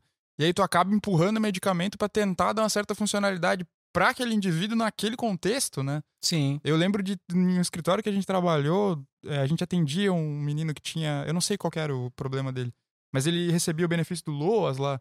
E ele volta e meia tinha alguns surtos, assim. E aí, pô, a gente atendia ele, atendia a família. Aí, putz, a mãe que tá com o problema, que o guri aprontou tal coisa. Então tu vê que é um. É um ambiente. Como, como o Said falou antes, Carregado. cara. Às vezes a pessoa vem com o problema, não é o melhor dos cenários possíveis onde ela tá, né? É, e, e talvez isso interfira também no atendimento que, que presta nessas Com áreas, né? certeza, cara, com certeza. Eu vou te falar que aqui, quando eu vim pra Balneário, eu achei assim, pô, vamos, vou atender uma galerinha massa, né, e tal. Cara, assim, você atende uma galera pobre, real, real, assim, sabe? Pobre, pobre, que não tem dinheiro pra nada, né? E aí você atuar na psiquiatria de maneira, né, enfim, assertiva nesse cara é muito difícil, né? E aí, claro, assim, eu acho, cara, que a saúde pública aqui em, aqui em Santa Catarina, pelo menos, é uma mãe. Mano, assim, eu trabalhei no posto de saúde no Acre, recém-formado. E, cara, era muito louco, porque eu ia lá de manhã, chegava de manhã cedo, não tinha agenda. Tipo assim, eu falava pra galera, ó, eu vou chegar a tal hora e vou atender. Tinha gente que vinha de uns ram... A gente fala ramal aqui, cara, mas é uns tipo coisa ali no meio do mato, lá dentro, Uhum. sabe? Estrada de chão. Tinha uma galera que vinha de não sei aonde. Chegava lá, 30 negros pra ser atendido, 40 negros, tu ia lá, atendia todo mundo, rapidão, daquele jeito. Mas assim, era aquilo, o doutor vai vir, po- podia ser que o doutor não viesse. O cara veio lá de não sei Não, aonde, bateu lá e o doutor caraca. não tá. Aqui, meu Deus, aqui a galera liga pra casa do camarada, manda Aham. zap, ó, lembra da sua consulta de tal dia, ó, tem coleta de. Meu Deus, cara, ali não tem isso. então, assim, aqui eu já fico chocado, sabe? Em como a saúde ela já aborda esse todo. Mas é muito deficiente, Uhum. né? Na Então, questão do medicamento. e, e- e- e ainda mais a questão do, do contexto, né? Uhum. Porque assim, às vezes, esse- esses dias eu tava atendendo um paciente e é, uma vozinha, né? E ela me trouxe uma história dizendo que ela tinha sido agredida e tal, não sei o quê. Só que ela tinha um discurso ali meio, meio maníaco, parecia uma bipolazona, né? Aham. E assim, tu, cara, será que é? Será que não é? Foi agredida? Não foi agredida, né? E aí, claro, lá eu tava com a família dela, conversei com a Uhum. família, abordei essa situação, até pra entender se, se essa agressão era uma paranoia dela, né? Sim. Era um sintoma, sintoma persecutório em relação a pessoa específica que ela dizia que agrediu ela, né? Enfim, aqui, né, no Suizão, não tem como tu fazer isso, né? Não, Uhum. não vai um assistente social lá ver a família. Então o cara chega, te conta uma história e é isso, você só tem a fonte dele, né? Sim. Então abordar a família, abordar o contexto, né? Isso, cara, faz muita diferença. Faz muita diferença. E daí é uma diferença que a galera que tem o poder aquisitivo pra ir pro consultório, pra comprar remédio, tem, vai, nessa vantagem na questão psiquiátrica de quem vai ser atendido na, na rede pública. Com certeza, né? Hoje na rede pública tem poucos profissionais até da área, né? Uhum. Então a maioria da galera tá sendo acompanhada por médico clínico, né? Mesmo. Uhum. É o que tem, e é isso aí. Eu, quando eu trabalhei no posto aqui lá em Joinville, cara, eu falei, ô, vamos fazer uns grupos de saúde mental, né? Já tava ali na pós, já tinha feito os. Pô, vamos fazer uns grupos aí pra, né, abordar essa galera. E na minha cabeça, sim, cara, assim, uns grupinhos ali de, sei lá, 10, 15 pessoas, né? A cada 15 dias, cara, tinha grupo toda semana. Cara, Toda semana tinha grupo. Tinha 30 vagas e tinha lista de espera. Caraca. Cara. Mano, você acredita nisso? Então, assim, a demanda é muito grande, né? De uma galera que, da galera que precisa. E toda essa galera tava ali no clínico mesmo, né? uhum. Tal, receitinha, renovando receitinha. E a, a classe médica já enxerga a psiquiatria de uma maneira, eu não sei se no direito tem essa área, sabe? Mas assim, na, na, na classe médica, tu vai ver o cara que ama psiquiatria Uhum. e o cara que nunca faria psiquiatria. Tu não tem o Aham. meio termo, sabe? Tá. Aquele cara que, pô, não faria isso, mas eu curto. Não existe isso. Aham. Ou o cara adora, ou É. o cara No odeia. No né? direito direito é é com penal, trabalhista. né? Penal, né? Penal Tá. acho que é mais. Que, tipo, tem os caras que, mano, não faria penal nem a É, eu, pau. eu acho É. que sim. Uhum. Trabalhista também rola, mas penal é mais... É meio que tu, isso, tu vê sabe? alguém se arriscando no trabalhista. Tipo, o cara que, ah, eu quero trabalhar com direito civil, mas no começo da carreira pintou um trabalhista, eu penal, né? faço, mas o penal eu não Uhum. pego. Entendeu? Ninguém O penal pega. tem isso. É isso aí na psiquiatria. E aí você percebe que, assim, a galera. Essa galera tá manejando o paciente psiquiátrico. Cara, paciente psiquiátrico chega na emergência. Ansioso, crise de ansiedade, né? O que mais a gente vê é isso, cara. Todo plantão que eu faço, eu atendo crise ansiosa. Todo plantão que eu faço, eu atendo tentativa de suicídio. Todo Caraca. plantão. Isso era algo que, quando, no começo da, da prática ali, até na clínica, não era tão assim, cara. Caraca. Cara, assim, é, é fato. Tu chega no hospital, ah, tem fulano e fulano que tentou suicídio, tá aguardando internação psiquiátrica, não sei o que. Sempre tem, né? Caraca, velho. Então, assim, é, essa galera é manejada por um clínico, né? Por um ou, ou emergencista, mas às vezes é um cara que não gosta da psiquiatria, que não tem o tato, que tá atendendo um monte de gente, né? Que aí a gente vai considerar realmente grave, né? Pô, esse cara aqui tá infartado, esse cara aqui tá VCesado, o cara que chegou em PCR, aí chegou essa paciente aqui, ou esse paciente aqui, Tentou se matar. com uma crise ansiosa, ou que tentou suicídio. Então a energia, né, que, que esse paciente é atendido já é uma energia ruim. Como Esse- se fosse uma perda de tempo pro médico ali, né? Sim, e aí esse cara é encaminhado para um hospital, né, que tá ali público também, no SUS, enfim, que já também não é o melhor dos ambientes, às vezes na internação, né? Tem internações, cara, que são ambientes assim Insalubres. Meu Deus, cara, inóspitos, assim, que você fica chocado de ver. Como assim, né? O cara tá internado aqui. Então é, é, é bem. é- enfim, cara. Não sei nem o que dizer. Eu vi, uma, eu vi uma notícia esses tempos, acho que foi semana passada até, que o, que o Brasil tá sofrendo uma espécie de segunda epidemia, Sim. que é, que é a epidemia do suicídio, né? Que o Sim. índice de suicídio realmente cresceu gigantemente, chamando de epidemia silenciosa, porque é uma coisa que ninguém tá falando de, Uhum. ninguém tá É que- expondo, mas né? também tem todo um protocolo pra não falar, né? Eu não sei até que ponto é válido ou Uhum. não, mas tem todo um protocolo pra não se, não se falar muito disso, pra meio que pra não incentivar. Não sei se é, É, isso. a não pira. incitar. Eles, eles falam, né? Eles têm essa. Algumas pessoas têm esse tipo de abordagem, assim. Cara, realmente, realmente você tá tendo. a- a- as tentativas, né, de suicídio é algo que explodiu. Explodiu. E aí, cada vez mais pacientes jovens, né? Até confesso pra ti que, sei lá, de, de 10 pacientes que tentam suicídio, provavelmente 8 estão abaixo dos 30 anos, Caraca. sabe? Então, assim, a, Sinal dos tempos. tipo, 30 anos pra mais, não é. Tu, tu- tu- é mais raro de você ver, sabe? Um paciente psiquiátrico assim, tentando suicídio, mas, mas, cara, paciente jovem, adolescente, então, meu Deus, né? É, é muito, muito mesmo. Então é algo que a gente tem que, tem que olhar, né? E, Uhum. e ver a saúde pública é desse, é desse jeitão, né, cara? Uhum. Daquele jeitão. Então, como é que essa galera tá sendo abordada, né? É, enfim, desafiador, Complexo. né? Complexo. Pô. Cara, e o lance da ansiedade, é, tem muito caso que, tipo, a, a pessoa vai pra lá achando que tá com uma crise e na verdade não é uma crise. Sim, todo, todo dia. Porque a, Todo dia. a gente vê falar dia. muito em ansiedade. Tipo, às vezes até eu falo, pô, tô ansioso e tal. E eu não sei se é ansiedade real. Tipo, às vezes eu tô um pouco inquieto. Talvez não seja um negócio que Às eu vezes preciso tomou um médico. demais. É bem provável, cara. é, no meu caso é bem provável. Mas rola muito disso, o cara chega, putz, tô, doutor, tô me sentindo ansioso, daí tu vai ver e vai perguntar, e, cara, não é. O que caracteriza uma ansiedade real, assim? É, na verdade, assim, é, quando a gente fala da ansiedade, é sempre interessante tu pensar no sofrimento, né? Uhum. E é, a gente hoje evita muito tu caracterizar isso aqui Tá. ansiedade mesmo, isso aqui não, porque às vezes o, sof- o indivíduo ele tá né, expondo um sofrimento que ele tá passando. Mas, em geral, a ansiedade ela pode trazer sintomas somáticos, né? Que Uhum. realmente é, é, são exposições do corpo, né? Uhum. Dessa questão emocional. E aí você vai ver taquicardia, paciente com frequência cardíaca alta, paciente com pressão alta, paciente com dor no peito, Uhum. dormências. E é muito comum isso acontecer. É, hoje, cara, tipo, tem muitos pacientes que ficam lá no PA fazendo exames, fazendo eletros, né? Eletrocardiograma, porque a gente não consegue diferenciar, né? É ansiedade ou não é. Tipo, muito. E, e- antes era muito mais clássico assim, ah, um senhorinha de meia idade e tal, 50 e poucos anos, super ansiosa. Era mais comum isso. Hoje, cara, assim, não, não existe. Qualquer um, não tem padrão. Qualquer um. Não existe um paciente caricato. Ah, esse aqui é ansiedade, esse aqui eu vou ver melhor, né? Cara, feminino, masculino, qualquer idade, você sempre tem pacientes chegando lá. E, e, e aquilo, assim, eu acho que se o sintoma for muito intenso, né? Pô, dor no peito, vale a pena mesmo você ir no hospital. Porque vai Sim. que não é, né? Vai que não é Sim, ansiedade. Sim, sim, é. Pô, dor no peito é. É. Uhum, Não, não, só tô um pouquinho ansioso aqui. Só tô um pouquinho. Só tô um pouquinho. é só ansiedade, né?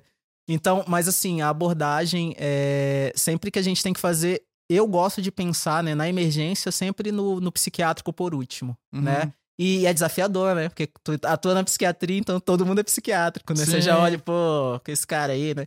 É, tem, tem- tem aquela, tem aquela piada, né? Tu, vai, tu, vai, tu pega um paciente com sintoma, tu ma- manda ele pro neuro, ele tem problema na cabeça. Tu manda ele pro, pro nefro, ele tem problema no rim. Tu manda ele pro clínico geral, tem que dar de pirona. Tá com virose. tá com virose. é aquela piada, né, cara? E é isso, cara. Então, é, ma- mas é muito comum, sabe? E acho que é pouco abordado. Uhum. como abordar esse paciente, né? É, é, não existe treinamento para isso. Hoje a gente tem algumas clínicas psiquiátricas que elas conseguem até incluir o paciente em grupos de contenção de outros pacientes. Ah, uma rede de apoio, assim. Justamente. Muito Então, animal. É muito louco, porque o cara tá ali, o cara, né, tá, em, tá numa evolução, né, tá numa recuperação na clínica, e aí ele tá em contato com isso, como que o paciente psiquiátrico é, alguns pacientes podem surtar, blá blá blá. Então, assim, tem equipes de contenção já de pacientes que contém ali pacientes também, né? Então, Uhum. o cara que tá lá e é da contenção, então ele até é empoderado, né? Pô, Uhum. tô aqui ajudando também e tal. Então é muito interessante. Agora, cara, isso no, no público ali, né? No, na- nas UPAs, onde a galera entra, ou hospitais. Confesso pra ti, nunca vi isso, Uhum. sabe? Então a abordagem ela é bem deficiente Uhum. nesse sentido. Cara, nessa, nesse sentido de pacientes, assim, que eu- tu acaba se envolvendo. Chega o paciente ansioso, ele vai te entregar, vai te jogar no teu colo a vida inteira dele. Chega o paciente com algum outro tipo de, de crise, ele vai chegar, ele vai. Supondo o paciente honesto e que quer se ajudar mesmo, ele vai chegar ele vai te falar muita Uhum. coisa da vida dele que muitas vezes é muito pesada, que muitas vezes tem toda uma, uma bagagem emocional, né? Como é que tu fazes? Tem um treinamento na faculdade de medicina, na parte psiquiátrica, pra conseguir não absorver isso tudo que nem uma esponja e não acabar ficando Uhum. mal junto? Como é que funciona isso? É, não, não, não, não tem, deveria ter, né? É, em geral, a gente é orientado, né, a sempre estar fazendo acompanhamento terapêutico, né, para que você consiga se enxergar no meio disso tudo também. Pra mim, né, o que que eu faço? É, eu, antes, cara, eu queria atender muita gente, né? Você quer, pô, eu quero que todo mundo me conheça, eu quero que meu consultório gire muito e tal. E eu ia meio que nessa, assim, ah, vou atender mais rapidinho ali. Mas, cara, hoje eu tento ouvir muito mais o paciente. Eu acho que isso faz com que a conversa chegue naquela leveza. Então, Aham. assim, é leve no início, porque a gente tá se conhecendo, aí depois pesado, pesado, pesado, pesado, pesado. Mas no final é leve de novo, que a gente tá papeando. Então, acho que um tempo maior com o paciente te dá essa leveza que você precisa. E, cara, hoje eu organizo meus horários de uma forma que eu sempre tenho um tempo ali, tipo, atendo três, quatro pacientes, Uhum. eu vou dar uma respirada, eu vou ficar ali no, na, na salinha do nada, assistindo um- uns vídeos, fazendo, Aham. sabe, mudando os ares e tentando é, fazer com que o dia a dia seja mais tranquilo. Mas assim, em dias de atendimento muito longo, tipo no CAPS, quando a gente atende, tu não tem essa chance ali, né? Pô, tem- marca três aí, eu vou dar uma horinha aqui. Você não tem isso, né? Porque a galera tá esperando ali, né? Cara, aí talvez a forma que seja mais, né, que, que a, que- que a galera ade, é, adira, aderida, que seja mais aderida, É, ter mais adesão. adesão, isso, é, seja ser superficial com Como o assim, paciente. cara? Como assim, Tipo, não, não, nem, eu não vou nem instigar muito esse paciente porque eu não quero ouvir tanto. Hum. E aí, tá- aí é bem problemático, né? Sim. Porque tu vai atender muita gente, vai medicar muita gente, vai renovar um monte de receita, mas Pô, e, pare- parece meio paradoxal, né? Engraçado isso, cara. Porque é, é Dante na, na Divina Comédia de novo. Mas é engraçado porque é um paradoxo que passando mais tempo com um paciente problemático seja mais fácil não absorver tan- tanta carga negativa, né? Uhum. Justo porque eu acho que Pois você. é, cara.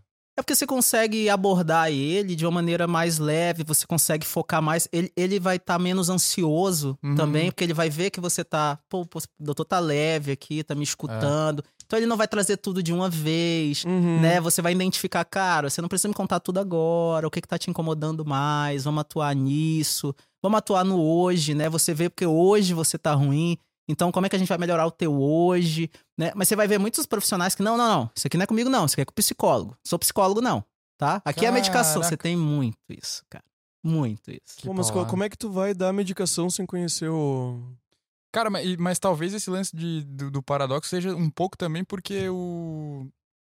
A tua vibe vai ser diferente, tu, tu indo pra um PA pra atender a galera em Uhum. massa, né? E tu saber que tu tem o teu tempo no teu consultório, Uhum. porque tu consegue se preparar diferente também, né? Tu já Uhum. vai mais, Sim. mais suave, né? Sim, justamente. Hoje eu percebo assim que atuar em psiquiatria no SUS, eu não quero, cara. Por que, que eu não quero fazer isso? Uhum. Porque vai ser ruim pra mim, vai ser ruim pro paciente, Uhum. né? E eu vou conseguir atuar de uma maneira que não seja tão ruim pra mim se eu tiver muito, se eu for superficial com o paciente, Sim. se eu, cara, qual é a medicação que você tá tomando? O que que você tá sentindo? Tá, vamos aumentar essa, vamos reduzir essa, tchau, né? Só que não é o jeito que tu gosta de trabalhar. Não é o jeito. E, e nem, nem acho que é o jeito que, que é assertivo o paciente. Parece que eu só tô tocando serviço e. Uhum. Pô, Empurra- empurrando. Alguma hora alguém vai resolver isso, não vai ser eu. Né? É meio que isso. Mas é, é, é um, é um caminho ali que a psiquiatria que você tem que trilhar, né? Que é esse caminho onde você vai ter um pouco mais de autonomia e vai gerar, né? Vai Uhum. criar o teu ambiente. Eu acho, cara, a gente às vezes é muito insatisfeito, né? No nosso trabalho. Pô, tô muito insatisfeito. É provavelmente porque você não criou o ambiente adequado para você funcionar. Né? Então, assim, ah, é responsabilidade do ambiente. Pô, pô, o SUS é assim. Eu falo pros, pros meus colegas, cara, daqui a 20 anos, 30 anos, vai ter dois caras igual nós, reclamando da mesma coisa, Uhum. né? Então, o, o que eu posso fazer? Eu posso criar um ambiente que seja adequado, Uhum. né? Para que eu realmente funcione de uma maneira laboral melhor. Então, Uhum. eu penso muito nisso, sabe? Eu concordo 100%. É que todo mundo tem uma reclamação do trabalho que tá fazendo, né? Sim. Todo mundo acha que, não, meu trabalho é horrível porque tá fazendo tal coisa, é horrível porque tá fazendo tal coisa. Só que muitas vezes com mudanças pequenas acaba ficando muito mais gerenciável o negócio, né? É, sabe o que eu tava pensando, cara? Eu, eu já percebi, assim, que em algumas, alguns ambientes, não sei o que vocês pensam disso, mas parece que alguns ambientes, para que eu funcione melhor no todo, pensando que não é só trabalho, eu trabalho também, eu sou médico, mas isso é uma parte da minha vida. Uhum. Uhum. Eu preciso funcionar numa frequência um pouco menor do que eu poderia funcionar, um pouco abaixo do que eu poderia funcionar. Ah, eu poderia vir ser foda? Poderia, eu poderia vir ser assertivo com todo mundo e ouvir a história de todo mundo. Só que, cara, e eu? É, não, eu, eu, eu noto isso, porque às, às vezes, se tu vier com essa potência toda que tu tem, às vezes parece que ela vai durar muito pouco. Entendeu? Então, tipo, eu consigo levar nessa pegada uma semana, duas, quando tá na terceira eu já não tenho mais aquele gás pra dar, porque às vezes o ambiente, como tu falou, não é todo ele preparadinho, bonitinho, envelopado como você gostaria que fosse. E isso vai te frustrando também. Uhum. A gente já trocou ideia aqui num episódio que a gente fala sobre trabalho, cara, que muito provavelmente no teu trabalho dos sonhos, você faça 20, 30% de coisas do caralho.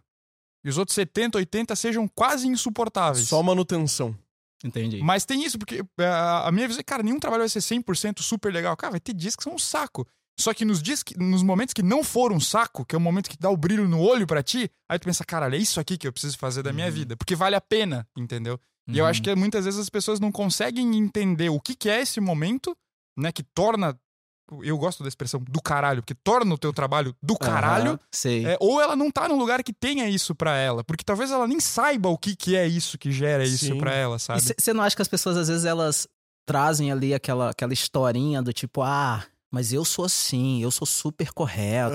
Ah, Ah, eu sim. eu só, só funciono se for assim, porque eu fui criado assim. Aí a galera se, Haja se abraça isso, né? Sim, é demais. E aí, tipo, pô, tu não consegue funcionar assim sempre. E aí, quando tu não tá funcionando assim, ah, eu tô péssimo, eu sou horrível, eu não posso funcionar, eu tenho que afastar do trabalho. Tem né? isso, tem isso. Eu bato muito nessa tecla, cara. Às vezes você tá com um padrão muito alto, né? Baixa um pouquinho a tua bola, entende quem, fique, fique de boas. entende quem você é nesse contexto, né, cara? Porque é, é aquilo, pô, o paciente ir no meu consultório e eu achar que eu sou a última bolacha do pacote, Sim. eu tenho uma medicação que vai mudar a vida desse cara. Cara, né? Menos, né? Pô, mas ô, esse negócio que tu falaste da frequência, cara, eu acho interessante porque também é uma, é uma questão de investimento que é muito clara, né? O, na questão de longo prazo. Porque tu vai chegar. O, se atuar 100% o tempo todo, 120% o tempo todo, não vai durar muito e você não sabe qual é o momento que o erro vai. Tu não sabe quando que tu vai cansar. Tu não Entendi. sabe quando tu vai estourar. E talvez, e talvez o momento do estouro seja o pior momento possível pra tu estourar. Daí talvez seja com um paciente que precisava de mais. Que, um- um- talvez seja com um paciente que ele não precisava que você fosse extremamente excelente, 100%, 200% foco ali. Talvez fosse um paciente que só precisava que tu fizesse o básico. Uhum. Ouvisse o cara e direcionasse ele de alguma forma, né? É. uma coisa que dá pra fazer de dá pra manter estável com muito mais facilidade do que tá o tempo todo paulada, né? Eu tinha esse padrão, eu tenho, eu tenho esse padrão advogando. Eu sou eu sou muito porque eu gosto de advogar em urgência, eu gosto de coisa que tá pegando fogo, assim, Entendi, sabe? entendi. Eu gosto quando eu gosto quando o cliente chega tipo, cara, a situação era horrível e daí eu fiz isso daqui, piorou tudo, e daí eu fiz mais isso daqui, piorou tudo. E, cara, eu preciso resolver agora, senão acabou. Eu morro. É, eu o morro. caos pra mim é tudo. É. Vão me matar. Vou matar minha Eu- família, doutor. E agora? Dá teus pulos, doutor. Dá teus pulos, agora resolve. E dele bota a batata quente na minha mão, esse pra mim é o momento mais tesão na face da terra, né? Que Só que eu sempre tive a sorte, cara, de que o próprio trabalho, ele flutuava. É. Então, em alguns momentos, o negócio tava pegando fogo pra caramba. E daí, em outros momentos, ia lá e dava uma baixada e ficava mais tranquilo, conseguia organizar as coisas que eu sabia que eu tinha que organizar. E daí começava a paulada de novo, assim. Então, eu sempre gostei muito desse fluxo, mas sempre com muita ciência que, pô, se isso se mantivesse, fosse sempre, sempre, sempre, sempre. Pô, to- todo santo dia eu tivesse que ficar madrugada dentro estudando prontuário pra fazer defesa de processo, eu ia ficar maluco. No direito a gente tem o lance do que a galera chama de easy cases e hard cases, né? O easy case é o padrãozão, tipo, é mais simples pra lidar. E, claro, a maioria das pessoas gosta muito mais dos hard cases, que são os que, putz, são mais complicados, né? Exige mais elaboração. E é isso que o João tá falando, cara, é um negócio dificílimo, vai, que é mais desafiador e quando tu resolve dá muito mais tesão, lógico. Uhum. É, só que normalmente a grande demanda vai ser tende a ter muito mais easy cases do que hard, né? Isso acaba ajudando também, porque é- é- esse lance que você falou dar uma baixada na frequência, tu consegue dosar, então, isso aqui é o simples. Não é que eu vou Uhum. ser negligente, mas eu vou baixar um pouco a velocidade, porque daí quando surgir uma bomba grande, né, um hard case, aí eu consigo dar, o, Uhum. dar tudo. É muito massa isso que você falou. Muito É. importante, cara. É, eu acho que, cara, a, a pandemia ali trouxe pra gente, na saúde, né? Ela me mostrou que eu só não vou resolver tudo, cara. Que massa. E isso, isso é um negócio complexo de você lidar. Porque tu quer estar lá e dar conta de tudo, né? Tipo, pô, no- no- nas UPAs que a gente trabalha, e até quando a gente trabalha em CAPS, em outros lugares também, cara, a demanda é muito grande. Né? Então, tirando o teu consultório ali, que a demanda você controla, cara, a demanda do SUS é muito grande, né? Imprevisível também, né? E você tem que, tem que se ligar nisso, que, cara, às vezes eu só não vou dar conta. E é isso, né? Ok. Então eu percebo que assim, tem muita gente que, que se cobra muito, né? Um funcionamento muito top sempre. E, e quando, quando se enxerga nessa situação, né? Pô, eu não dei conta. E Uhum. aí? Né? É. Se desespera, né? É, é- é ali talvez o, o nascimento da ansiedade, da depressão, Uhum. do burnout, né, cara? Pô, Burnout total. É. Cara, eu, eu vi um estudo aí que 75% dos profissionais da área da saúde hoje estão com burnout. Cara, teve, um, teve uma, uma médica que era Cara, professora na isso Univale. são três quartos de uma Cara. população inteira de trabalho. Cara, olha só, Isso quer em- dizer que você vai no hospital, você vai ser atendido por um cara que tá com burnout. Cara, eu tô- Caraca, é é verdade. só um hein? fato, cara. É tipo, pode não ser o médico, pode ser o enfermeiro, Mas alguém da equipe vai tá. alguém vai estar. alguém vai estar tá Cara, piradão. uns 10 anos atrás, quando eu tava na universidade ainda, talvez um pouco menos, mas uns 8 anos pelo menos, tinha uma professora que era amiga de uma professora nossa, que era da medicina e tava estudando. A dissertação dela do mestrado era sobre burnout nos profissionais. Cara, eu acho que era nos, nos médicos da pediatria, Uhum. né? Que aí lidava com a questão, putz, falecimento de criança, tá? Cara, um ambiente pesadíssimo, assim. E, pô, isso, aquele tempo, antes de pandemia, que, tipo, vocês estavam no front, velho. No front, tipo, a gente tem uma noção do que que foi a pandemia. Vocês da medicina e tal devem ter uma pira completamente diferente, assim. Então, cara, é meio que esperado, assim. Todo mundo que tava passando pela, pela pandemia sofreu pra caramba. Imagina quem tá na, Uhum. na linha de frente da batalha, entendeu? Deve ser. Como é que foi pra ti, cara, lidar com essa, essa questão aí? Cara, assim, a, a pandemia foi um negócio bizarro, né? Assim, um, um peso emocional enorme, cara. Enorme, assim. Você chegar no hospital e encontrar um caos, sair do hospital e deixar o caos lá, Nossa. porque você não consegue atuar, assim, você não consegue resolver nada. Cara, teve uma, uma amiga nossa que. Porque a gente, é, na pandemia, a gente começou a trabalhar em UTI também, né? E teve uma amiga nossa que falou pra mim assim, cara, eu entubei tantos pacientes, né? Então, o paciente entrou em sofrimento respiratório, foi pro tubo, foi entubado e ficou no respirador. E eu acompanhei todos os casos e em tal momento eu vi que todos morreram. Não. Imagina, né? O que, que eu tô Todos. todos. O que eu tô fazendo aqui? Nossa. Qual é o meu papel nisso, né? Eu tô ajudando em alguma coisa? Sabe? É muito louco, cara. A pandemia ela trouxe pra gente assim situações muito bizarras, assim. Teve uma- um, um- um momento específico que eu tava no PA, na UPA, e a galera chegou, "Ah, então, o oxigênio vai acabar. E, gente, como assim? Isso é bizarro? Como assim o oxigênio vai acabar? Não, vai acabar. Cara, eu tô Vai acabar. nervoso, tá ligado? Vai acabar. Cara, mas e aí? E aí que vai acabar? E a gente não sabe. Paciente entubado, né? Porque não tinha vaga de UTI, um monte de paciente entubado na UPA, paciente no respira... respirador, paciente em máscara, em caté. Cara, como assim? E realmente, assim, por alguns segundos, né? A coisa acabou, mas o caminhão chegou, deu tudo certo. Mas, cara, imagina isso, assim. Não, na a- tua cabeça, cara, como é que eu vou falar? Eu, eu pensaria, mas como é que eu vou falar pra família Pra desse família. cara que ele morreu porque acabou o oxigênio, Acabou o oxigênio, né? Qu- Quantos atestados, cara, quantos, quantos eu- quando, quando ele falou isso, eu pensei, cara, quantas declarações de óbito eu vou ter que fazer assim? Cara, a UTI, assim, a pandemia, na UTI era meio que corriqueiro, assim, a, a sensação horrível, né? Que é uma sensação de normalidade assinar atestado de óbito. Que isso na medicina é horrível, né? Qualquer médico, né? Pô, cara, putz, tu não quer isso, tu sabe que no, no UTI você vai assinar Sim. mais. Mas, cara, assim, na pandemia, todo plantão. Todo plantão você fazia uma declaração de óbito, falava com uma família. Cara, que pancada isso. É muito pesado. E aí, aquilo, né? Em contrapartida, você não tem a proposta ali de vamos abordar isso, vamos conversar Uhum. com os profissionais, vamos investir em saúde mental, vamos. Cara, não. é Não só- tinha nem tempo pra não isso, tinha né? como, tempo, né? ó, Tinha é uma como, loucura, né? Então, hoje, hoje a galera sofre ainda. Cara, tipo, toda, todo mês eu atendo um paciente, né? Colocar assim, mas sei lá, talvez de 15 em 15 dias vem um paciente e fala, cara, pandemia, a pandemia, a pandemia, cara, depois da pandemia, cara. E, e é isso, né? Na área da saúde marcou demais, assim. Dá pra notar, isso que eu ia perguntar aqui, dá pra notar as consequências, assim, na saúde mental da galera que passou por esse período, assim. Com certeza. Até é, uma inclinação pra sair da área.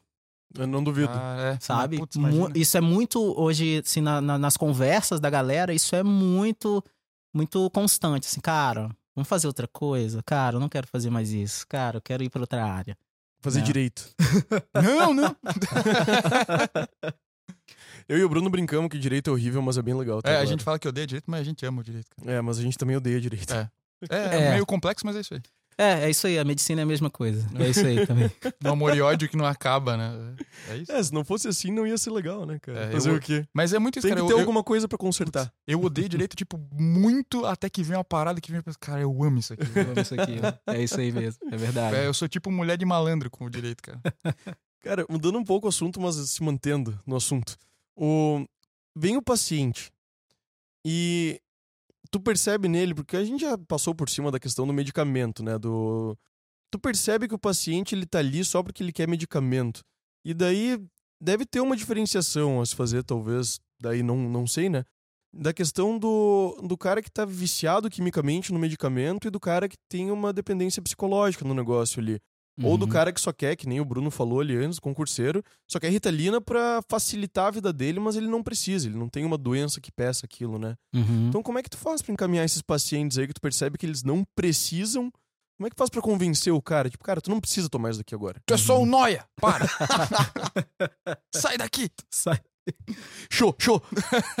Cara, é, é bem desafiador. Vou te falar assim que eu já tentei algumas abordagens, né? É, enfim, acho que, que vale a pena é, analisar cada paciente.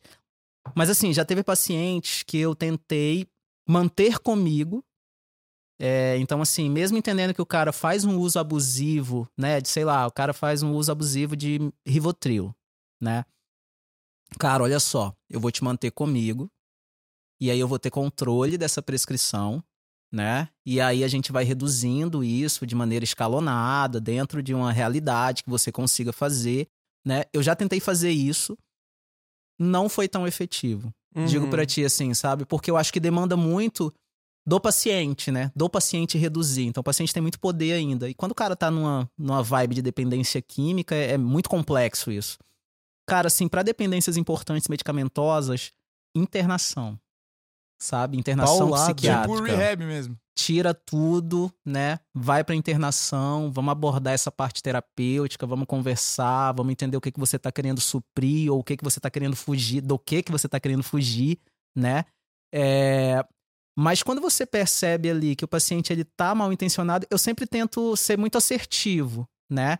É, Que, que benefício essa medicação tá trazendo para esse paciente, qual é o contexto de vida dele, o que, que ele tá vivendo, né? por que, que essa medicação foi prescrita. Então, cara, tu vai ver umas coisas tão absurdas porque o paciente ele se entrega, né? Ele vai falando, né? A gente vai. Por isso que eu te digo do tempo, né? Porque o cara vai se soltando. Às vezes o cara tá com a história bem clara na cabeça. Pô, vou falar isso e deu. O doutor vai ficar ali 10 minutinhos comigo, fácil. Aí o doutor ficou uma hora com ele, né? Perguntando da vida e tal. E aí? E aí, cara, você percebe que assim, o paciente ele sempre vai soltar ali aquela, aquela informação. Pô, não, eu tinha uma paciente que ela falou: ah, eu não tenho energia, não tinha energia nenhuma, não tenho energia, não tenho energia, não tenho energia. E aí um colega, né, um médico entrou, é, tentaram antidepressivo, tentaram várias coisas, nunca ela tinha energia, né? E aí ela começou a tomar é, Ritalina e entrou num quadro de dependência, assim, absurdo, cara, absurdo. E é, você já percebe que a queixa, né, a falta de energia não tem nada a ver com Ritalina, né? Tipo, se, se você tivesse, Uhum. né, uma, uma redução do teu foco, um histórico de TDAH, né? Faria aí ok, sentido. faria sentido você tomar Ritalina. Claro. Então aí você já pega na queixa, né? Pega uma queixa que é discordante com a medicação, né? Ah, tem tenho muita insônia, tenho muita insônia, tenho muita insônia. Vai já tive paciente, né? Me dá zolã, me dá zolã, tenho insônia, insônia, insônia, insônia, insônia, né? Aí você vai, né, puxando o histórico, ah, fui internada por tal coisa, na internação Uhum. tomei muita morfina e zolã, porque eu ficava muito agitada, blá blá blá, daí surge, né? E o paciente ele sempre vai te trazer a queixa, né? Mas o histórico dele te entrega, Sim. né? Então eu sempre busco saber o histórico, mas é, eu sou muito assertivo nisso hoje, assim, de cara, o tratamento é esse, né? O tratamento para esse seu nível de dependência, né? É esse, é uma internação. Você tá disposto a isso? Porque se você não tá, eu não vou perder meu tempo com você, nem fazer você perder o seu tempo comigo. Claro. Né? Hoje Sim. eu já sou assim. Antes eu tentava abordar dessa forma. Ah, você toma suave. 10, então eu vou fazer uma prescrição aqui que você vai tomar 9.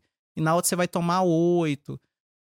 Não funciona tanto, sabe? Eu acho que talvez funcionaria dentro de um ambiente que o paciente tem um acompanhamento terapêutico importante, que ele tá se responsabilizando, né? Que aí Uhum. até você espera as oscilações, né? Pô, o cara reduziu um pouquinho, aumentou de novo, que ele ficou frustrado com alguma coisa. Beleza.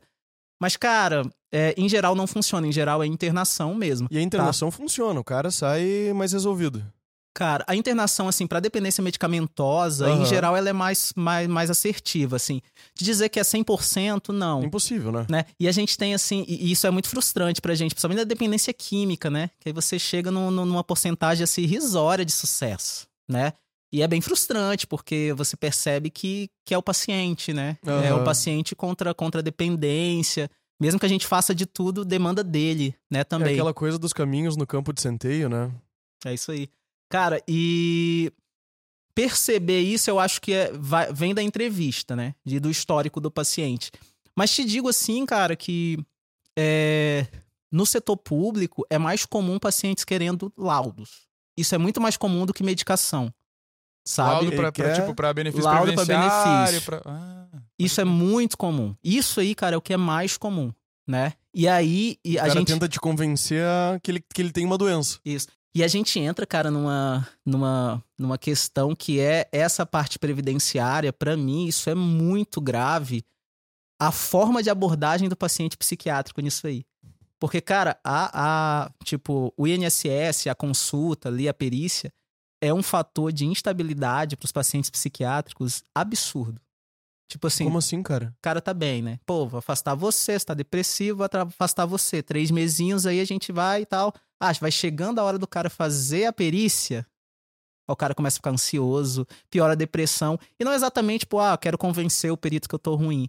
Pelo, pelo ambiente, sabe? Às vezes até medo de, tipo, o cara tá com problema, mas vai lá e o perito diz que ele não tem nada e ele não tem condição real de voltar a trabalhar, entendeu? Isso é, e, e assim, tu percebe que os peritos, né, às vezes eles abordam de uma maneira bem ruim a Uhum. doença psiquiátrica. Né? Tá, mas o que você tá fazendo? Você tá fazendo.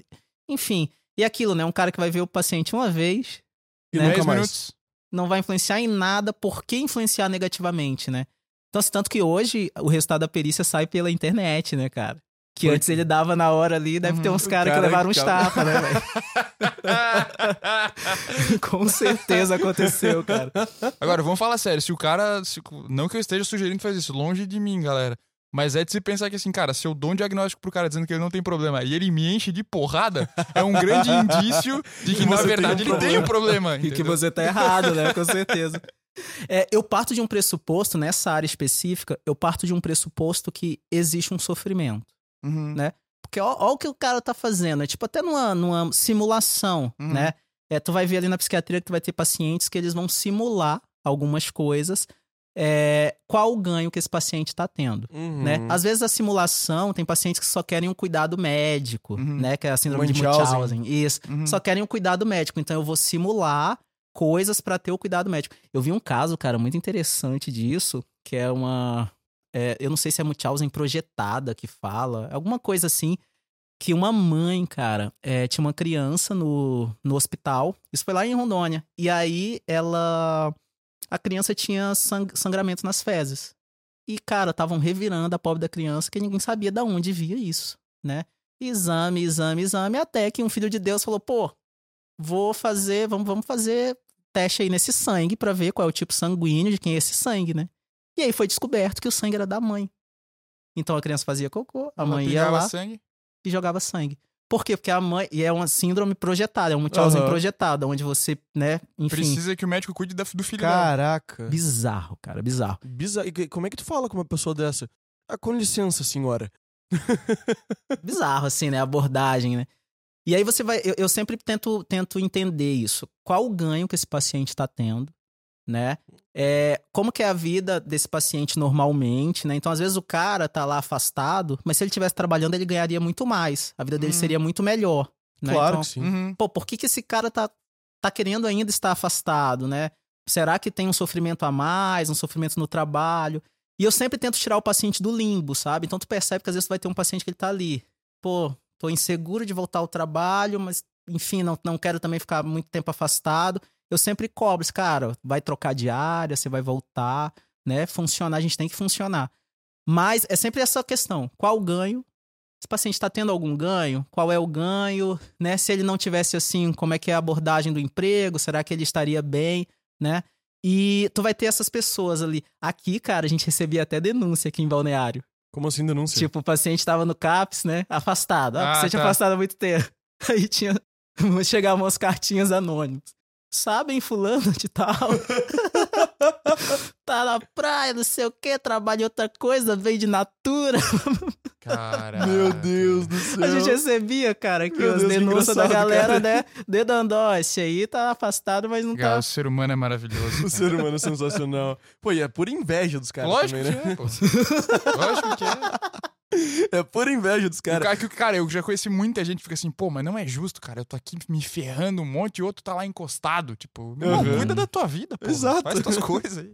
É, mas é, hoje, eu- hoje eu paro pra pensar nisso, assim, né? Até na simulação, né, cara? Às vezes tem uma disfunção. Até no, na manipulação Uhum. é uma disfunção. O né? fato É, da pessoa querer simular que ela precisa ficar afastada já é um sintoma de que alguma coisa não tá certa. Não tá Exato. certo alguma coisa com esse cara. Exato. E, pô, isso que tu falaste agora, da questão de descobrir o que o cara ganha com isso, um amigo meu ouviria disso e diria: é um sistema de incentivos. é, ele, ele diria muito isso, cara. Porque é o, sempre quando tu vai tentar identificar a desfuncionalidade de um sistema, no caso dele de administração, tu tem que ver quais são os incentivos que envolvem os humanos naquele, momen- naquele momento ali, né? Uhum. Então, se o cara tá em, por exemplo, ah, o cara tá mal intencionado, ele vai ter um incentivo de não trabalhar e ficar curtindo e aproveitar e Uhum. tudo mais. E é só entendendo isso Uhum. que tu vai entender se, se vai Uhum. precisar dar medicamento pro cara ou não, vai ter que entender melhor a situação dele, né? É. É, hoje eu confesso assim pra ti que a gente até faz, faz meia responsabilidade ali com a galera da medicina do trabalho, que aí você Uhum. vê uns caras, que é aquilo, é energia, né? Tipo, eu falo pro, eu tenho alguns colegas que são médicos do trabalho, eu falo, cara, ou peritos, né? Eu falo, cara, o paciente vai pro meu consultório, eu tenho que absorver esse paciente, mas ele tem que se sentir bem recebido, né? Por mim, porque a saúde mental é isso, não tem como eu "Ugh, que energia é essa? Tá querendo me enganar? Não, não é essa energia que você vai, vai atender o paciente. Tá né? achando que eu sou otário? Então, assim, geralmente que a gente. Geralmente é acordado. Ah, tal, você quer, ó, cara, então vamos fazer assim, né? Já que você quer afastar, você tá. Você quer muito isso, né? Então, os 120 dias, né, que você quer, né? Eu vou te dar 30. E aí você vai voltar no retorno comigo pra gente ver como é que você tá e tal. Negocia você- com o cara. Você dá uma negociada e joga ali, porque aí o médico do trabalho, né, ele Uhum. também já tá ligado, né? Uhum. Até a questão do laudo, cara, até na confecção do laudo, a gente já também, né? Quando tu faz um laudo mais Sim. robusto, cara, olha, pô, o tempo que o cara passou Pra escrevendo, fazer, né? E contando a história. Ah, não, o paciente tem isso, isso e aquilo, precisa de. Oh, esse paciente aqui, o Tá. cara não fez um laudo tão. Pode, né? ser, pode ser um indício de migué do paciente. Pode ser um indício, Indício né? de Miguel. É o termo técnico Miguel. esse, galera. Muito bom, cara. A gente aprende em Miguel avançado na faculdade Isso, de Direito. Isso, isso. É, é que a gente É tem que tem- Miguel 1 e 2 no direito. É, exato. Tem, o- tem o Miguel básico e o Miguel avançado. Isso. Nenhum advogado vive sem isso. Não, impossível. Cara, muito, muito interessante isso. Eu, eu acho essa questão de lidar com o paciente muito massa. Porque o, pra mim o universo humano é justamente isso, cara. E daí tu vê ali o tanto, tanto de variável que tem na questão de medicamento, questão de melhorar a vida, questão de o cara tá trabalhando, se ele tá com. Que, é, eu acho isso muito massa, cara. Admiro muito tua profissão. Muito, Pô, muito, que legal, muito. que legal. É, e, e- assim, eu acho que o que fica é isso, sabe? A, o tempo, né? E principalmente assim, a atenção que você dá pra esse paciente. Hoje eu, hoje eu entendo, cara, assim, encostar, sabe? Tocar no paciente. Aham. Cara, e aí, sou eu e você aqui, né? O que eu tô falando faz sentido pra você. Me dá feedback, que o paciente às vezes chega ali, principalmente no médico, né? O cara, Aham. pô, o que o médico falar é verdade. Não, cara, Não. me dá feedback, tá sendo Uhum. legal pra você. Então acho que é interessante, né? E, Cara, eu sou, eu sou daqueles que acham que a comunicação, né? Todas, todas as problemáticas, né, existem em geral por falta de comunicação ou por Sim. comunicação deficiente. Eu, concor- eu não Né, poderia concordar mais contigo. É, então a gente tem que se comunicar, né, cara? É muito difícil. Por isso que eu acho absurdo você tomar condutas importantes acerca de um paciente sem conversar com ele, né? Sim. Cara, isso, é- isso é massa. É um termo que eu não gosto muito, é o- que é o humanizar, mas que faz total sentido porque às vezes a gente coloca as pessoas em, em, em um lugar meio intocável, né? E com, pô, o médico é um pouco isso, cara. Que, pô, Uhum. o médico é o cara que é, é o portador. Você falou antes, pô, o cara que vai resolver minha vida, entendeu? O cara que tem, pô, toma aqui esse remédio e tudo vai melhorar. É, mas também é o ser humano, cara. E aí, isso de você, putz, trocar mais ideias, às vezes até deixa mais aberto o paciente Uhum. pra, pra ele confiar em ti, cara. Porque é uma relação de confiança, né? É. Um- Uma coisa, cara, que eu, que eu percebo assim como um, um, um, enfim, às vezes uma dificuldade mais importante para você chegar aí nessa relação que a gente quer, né, de igual para igual, entendendo que eu posso, né, te beneficiar e o que você também pode me beneficiar, é, é o padrão cultural sabe? Uhum. Isso aí é uma coisa que às vezes, né? Eu tenho, umas, eu tenho uns pacientes, cara, que, que, enfim, é uma galera que parece que eu sou Deus, sabe? Uhum. todo sei o que, Deus lhe abençoe, e, e, a, a, e, Nossa Senhora não sei o que, não sei o que, porque o senhor aqui, né? O senhor na terra e Deus no céu, blá, blá, blá, a galera sim, sabe? Uhum. E mesmo eu sendo desse jeito, eu falando, ó, oh, não tô fazendo nada demais aqui, né? A medicação é só uma coisinha e tal, a galera já, né? Mas acho que esse acesso, né, a, uhum. a, enfim, ao conhecimento, a galera hoje cada vez mais está instruída, cara, eu acho que isso nos aproxima, né? Sim. Porque a, a, gente, em tese, né, tenta nivelar as coisas por grau de instrução, né? Pô, sou muito instruído, o cara é poucos. Então, eu acho que, né, esse acesso, a gente conversar uhum. de igual para igual, é, enfim, eu acho que isso é interessante. Mas o paciente que, né, não, não tá nessa ainda, você uhum. percebe que o contexto dele é diferente, que ele não teve tanto acesso à educação, é mais complicado você abordar dessa maneira. Uhum. E é complicado até você ter um acesso terapêutico, sabe? Mais Sim, é eficaz. É porque ele tá esperando de ti autoridade, né? Uhum, e sim. daí, se tu não entregas isso, tu entregar uma coisa que ele não conhece, uhum. não. Né, eu quero te empoderar, eu quero Sim. entender a tua história. Eu já, já, já vivi muito isso assim, Às cara. Às vezes de... o cara nunca ouviu isso, né? Sim, o paciente ali, paciente, sei lá, fazendo tratamento há 10 anos de depressão. Ah, não, chega, eu tomo isso, isso, isso, tá. Mas tá, mas e me conta? Por que hum. aconteceu? Hum. O que que rolou? Porque a gente tem que te empoderar. Quais são os teus sonhos, né? Pra gente usar isso como combustível para te fazer funcionar. A galera fica, não, não sei, fica perdida, né? Então. Cara, que triste, velho. Demais. É. Ah. Outro, outro, outra coisa que é desafiadora é o idoso, né? No, nossa. Quando tu pensa assim, imagina, tu uma, um, Conversei com a idosinha essa semana que ela falou: Ah, doutor, tô muito triste porque eu tô pensando nas pessoas que eu perdi, uma idosinha de lar de idosos. Então, assim, tava ali, a família quase toda faleceu e uhum. tal.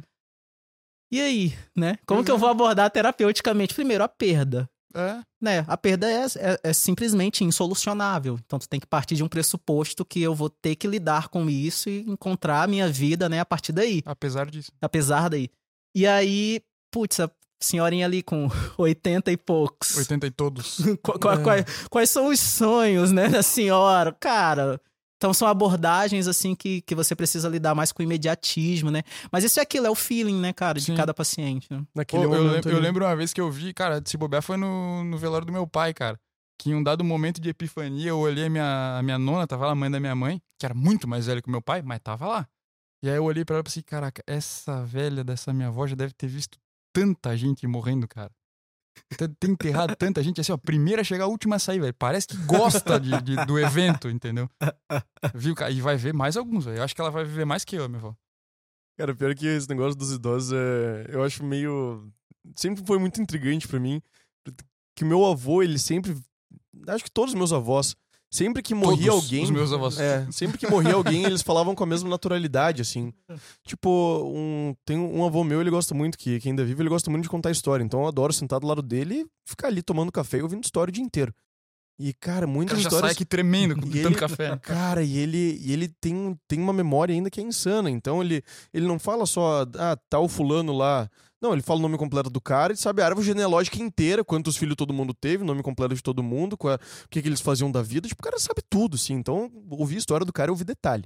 Uhum. E daí ele falava muito, não, tal pessoa, grande amigo meu, morreu tal tempo, não sei do que, tudo mais. E ele fala com uma naturalidade de quem não vê a morte mais dessa forma tão negativa, assim. Então ele foi do outro. Ele foi no outro caminho dessa senhorinha que tu descreveste, eu acho. Sim, sim. E Cara, assim, uma coisa interessante é essa, essa transição, né? É até um assunto legal depois de abordar, que é ninguém tá preparado para transicionar do trabalho, trabalho, trabalho para estou aposentado. Cara, isso é massa. Cara, o tanto de isso... paciente que busca o consultório em depressão pós-aposentadoria, você não, você não tá ligado. Isso, isso. cara, isso dá um episódio muito, inteiro, cara. Dá um episódio inteiro. E eu sou muito preocupado com isso, cara. Sim. Porque é. eu acho que, é que o trabalho, para mim, é uma coisa que tu, é, é um pilar da tua vida. E é um pilar que se os, se os outros não estiverem funcionando direito, tu sabe que aquele tá, que isso dá uma tranquilidade maior, né? Uhum. No teu dia a dia. Mas, cara, o, então para mim esse negócio só. tô cansado de trabalhar, vou me aposentar. Cara, tu tem alguma coisa muito concreta pra botar no lugar, sabe? Porque É. senão. Cara, tem um sociólogo, que é o Lukács, que ele é de uma tendência marxista, mas ele, se você não concorda com o marxismo, não tem problema, porque a pegada dele é boa. Que é o seguinte, ele vai falar que o ser humano, ele é ontologicamente preparado para o trabalho. Ou seja, o trabalho faz parte da própria constituição do humano. É, seja porque você se vê no teu trabalho, tipo, quando tu tá trabalhando, tu vê que é você transformando o mundo de alguma forma. E isso é bom, isso te faz se sentir bem. É, como isso é tão natural do homem que, tipo, sem o trabalho não existe homem, é mais ou menos isso. E isso faz muito sentido com o pessoal é, ter problema, ter depressão, ter alguma, algum distúrbio quando para de trabalhar, porque é como se ele estivesse negligenciando uma parte da vida dele. E isso bate muito, acaba colidindo com aquela ideia que a gente tem, cara, o trabalho é um negócio penoso, horrível, não quero trabalhar, não vejo a hora de me aposentar para não ter que Uhum. trabalhar. Mas aí tu vê de uma forma o trabalho que não é exatamente aquela que a, a tua natureza te projeta, né? Que é, cara, você precisa fazer algo para transformar o teu meio, porque senão tu vai entrar em parafuso. É uma dimensão importante sua. Claro que sim. E daí, como é que tu fazes pra, com esse paciente que se aposentou e depressão pós, medica e manda trabalhar? Vai trabalhar, vagabundo. Volta, né? Volta. Volta. Esse é o problema, a é prescrição ali, na prescrição ali. Volta. 15, 15 gramas de trampo. Todo dia.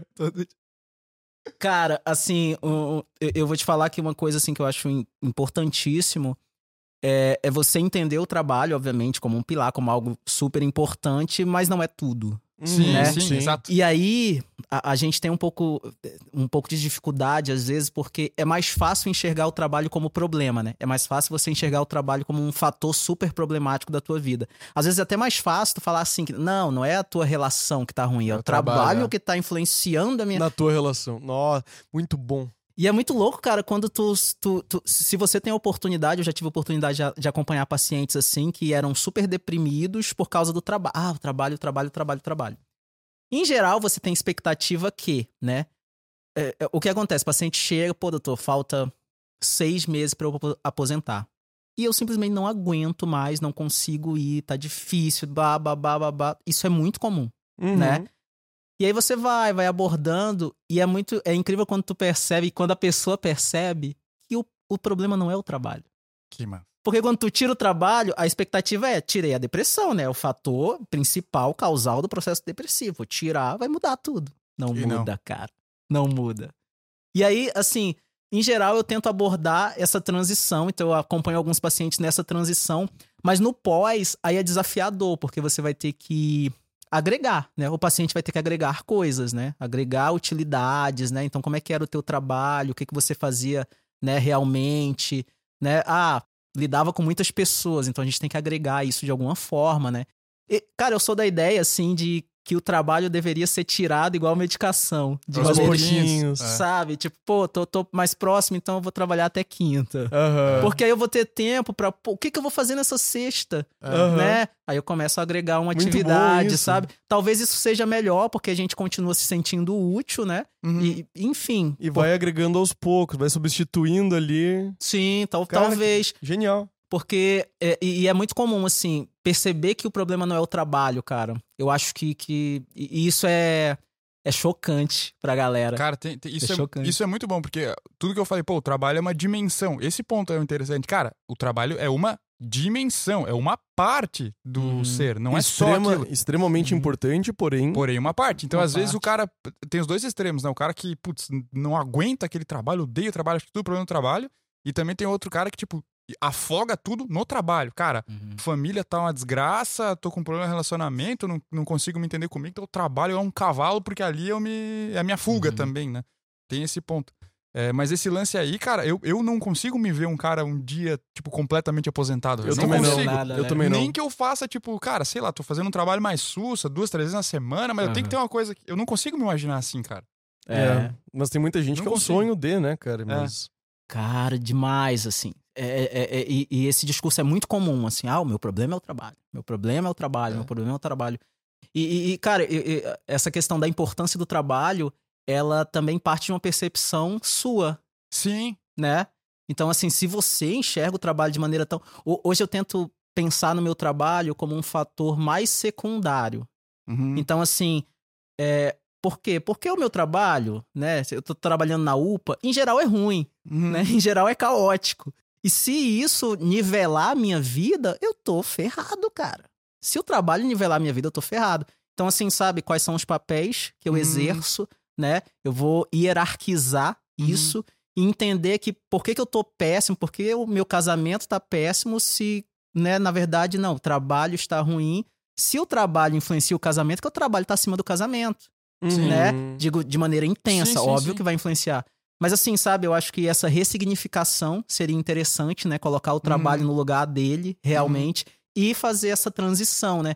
Mas é, é desafiador, cara, é desafiador porque as pessoas elas não estão prontas para isso e principalmente elas não têm tanta tanta motivação de agregar Sim. sabe? Tu, tu- é difícil tu, tu encontrar um paciente que ele escuta esse discurso do cara, estamos te medicando aqui. Uhum. A gente vai tirar isso e a gente vai compensar com o quê? Porque a medicação tá te compensando, Uhum. Sim. né? Então, o que, que você tá fazendo que vai ser a tua medicação, Sim. sabe? Uhum. E, e é muito difícil tu encontrar o cara que ele né, realmente entra nessa pegada. Eu vou agregar coisa, eu vou me expor a situações diferentes, né? As pessoas, cara, eu digo que até a, a pegadinha da, da depressão, né? O, o ponto ali que a depressão ela, ela te mostra como algo extremamente ruim, né? É, eu tô muito deprimido, eu sou horrível, eu sou a pior pessoa do mundo, né? Eu quero acabar com isso. Eu sei tanto, o meu saber é tão grande que aos 31 anos eu concluí que a melhor opção é me matar. Ah. Então eu sou horrível, sou uma pessoa deplorável, mas, né, eu sei tanto que eu consigo decidir. É uma, uma coisa meio com um pouco prepotência, assim, né? Justamente a contradição da depressão, né? Sim. É a, a contradição da ansiedade. Cara, muito massa né? isso. Eu sou super inseguro, mas todo mundo tá olhando pra mim. Todo Nossa. mundo tá Cara, enxergando é a minha insegurança. É a contradição, Sim. né? Sim. Então, vale muito a pena a gente perceber isso, né? E eu acho que é- em relação à à questão do trabalho, vale a pena você perceber que às vezes é, é só contradições, né? Que você Uhum. tá preso. E é isso, né, cara? Muito bom, cara. O... E daí, ah, tinha, uma, tinha uma pergunta que eu queria fazer agora. Peraí que vai voltar, vai voltar. Como é que, como é, que é o ritual de voltar a pergunta que eu esqueci? Não sei. A gente não tinha um ritual de voltar a pergunta? Eu nunca tive. Putz, merda. Negócio de ritual aí é coisa de, Coisa de que, Bruno? de satanista. Pô, cara. Não compactuamos com isso aqui nesse podcast. Não, cara. Eu não tenho nada contra os satanistas aí, gente. Não, pior que assim, se parar pra pensar, muito bem colocado. É, você satanista que tá nos ouvindo, não tenho nada contra você. Não vá fazer nada de mal pra mim. E essa é uma galera que não é bom ser contra eles, se parar pra pensar. Ninguém, ninguém coloca as coisas nesses termos, cara. Voltou, cara, voltou. Esse era o ritual, galera. Viu? Só- É só falar sobre satanismo. Viu? Fala em ritual. Falei? Falei que era coisa de satanismo. Agora você entrou numa contradição. Seguinte. Uma, Eu nunca entro em contradições. Não, imagina. Só. Meu sócio é uma contradição ambulante, mas ele nunca entra em contradições. Me diz uma coisa. Nessa. Nesse crescimento exponencial de, de ansiedade, nesse de tentativa de suicídio, tudo mais, tu percebes um elemento que está sendo adicionado nisso tudo, na questão da vida digital, na hipercomunicação tudo mais? Eu, eu tenho a impressão que algumas doenças psiquiátricas viraram moda. Tem Uhum. até uma trend no TikTok, Estados Unidos, teve há não muito tempo, se não me engano, ainda tá seguindo. Trend no TikTok que é você postar todas as doenças psiquiátricas que você tem. Ah, verdade. Sabe, Ou não. medicação, é, né? tá, tô- tá- estão aqui todos os medicamentos que eu tomo. E, e muita visualização, e todo mundo compartilhando e tudo mais. Não, não. Você tem depressão, eu tenho depressão, transtorno de ansiedade, bipolaridade crônica e o meu cachorro não gosta de mim, sabe? O objetivo do cara é gabaritar o CID psiquiátrico. exato, né? exato, sabe? Tá louco. O, e tu percebes que o mundo digital pode estar influenciando nisso Sim, também? com certeza, né? Eu acho que, que o mundo digital, ele trouxe problemas antes inexistentes, né? É, e, cara, é, primeiro essa, essa, esse reforço do estar bem, né? Todo mundo precisa Estar né, bem o tempo todo. estar bem o tempo todo. isso Eu é foda. preciso demonstrar que estou bem o tempo todo, porque todo mundo tá bem, né? Uhum. E eu acho que isso pesa bastante. E quando você percebe que talvez essa geração, ela, né, nova, né, o jovem, né, ele é muito influenciado por isso, né, pelo digital, muito mais do que a gente, eu Ah, acho. eu também acho. É que eu acho que a Sabe? gente também. A gente viveu uma parte da vida num lugar em- enquanto ainda não existia isso. Aham. Entendeu? A gente é, Nossa. pré-internet ainda. Né? A gente ainda é pré-internet. Que é pelo menos pré-internet intensa, né? É isso, Sim, é isso. Pré, sim. tipo, disponível pra todo mundo. A gente é pré-rede social, entendeu? Uhum. É, eu acho que o digital também, cara, ele te deixa sempre. dis- Isso que você falou do disponível, né? Isso é. Pro... Eu não sei vocês, cara, eu odeio o WhatsApp. Uhum. Eu odeio o WhatsApp. O WhatsApp é um lugar que você, mesmo que não esteja disponível, Está você está disponível. disponível para todo mundo, né? Então, assim, como assim? O Bruno me mandou mensagem, eu, caraca, eu não vou responder, não vou responder, não vou responder. Sabe? É uma cobrança, né? Uma ansiedade em relação a isso. Eu acho que, né, isso é um pontinho que talvez a- o digital te traga. Acho que traz problemáticas intensas nas relações. Intensas, cara Concordo plenamente. sabe? Intensas. E, e, e é muito complexo isso, né? Porque talvez o digital ele te dê liberdades, né? Pra você fazer certas coisas que, né? No, no- enfim, no, no tete a tete você não faria, né? Nossa. Também. Então, o, o que que é errado, o que que é certo, né? Então a gente, a gente termina atendendo muitos pacientes é, vinculados a isso, sabe? A essa problemática num relacionamento. Ah, dentro do relacionamento ele tá fazendo isso, tá fazendo aquilo, ele tá Ele seguindo tá não sei o quê, curtindo a ele tá foto no Instagram de curtindo. todo mundo. Justamente. E aí você, né, você tem essas problemáticas enraizadas aí. É, acho que o digital ele termina distanciando, né, principalmente dessa questão do diálogo, né? Uhum. Ah, você pode falar com todo mundo, né? Cara, para pra pensar, será mesmo que a gente se comunica mais, né, e melhor por causa disso? Tem muito disso. Ao mesmo tempo que tu consegue falar com todo mundo a hora que você quiser, você também afasta o contato real com a pessoa, né? Justamente. Cara, uma coisa assim que, que eu acho maravilhoso de nós brasileiros é o áudio, né? Que a gente manda áudio. Aham. Por que que, eu, por que que eu prefiro o áudio? Ainda mais agora que tem um, um, 1.5, né? 2. Cara, porque o áudio ele te mostra a intenção. Você é sente a escrito, tonalidade. é verdade, é verdade. Cara, pensa comigo, quantas vezes provavelmente você teve ali momentos de ansiedade, de irritabilidade com outra pessoa só porque você entendeu é. Errado. É verdade, errado é verdade. da tua forma, né? Da, na tua energia Eu ali. tenho, eu tenho um amigo que toda. Ele manda mensagem no WhatsApp toda com ponto final. E foi um problema pra ele. Porque daí tinha gente, tem gente que acha que ele tá brabo. Por causa de um ponto. Cara, sabe o que, que eu fico maluco com esse negócio de mandar mensagem? Que eu ouço muitas pessoas falando assim: Meu, eu não. É, tem aquele meme até, meu, pra que ligar se pode mandar mensagem pra resolver? Eu Irmão, sempre ligo. Se a coisa é importante, liga e resolve no telefone, que é muito mais fácil. Mas a Muito pessoa mais parece fácil. que cria um bloqueio, cara, que não, ligar dá trabalho.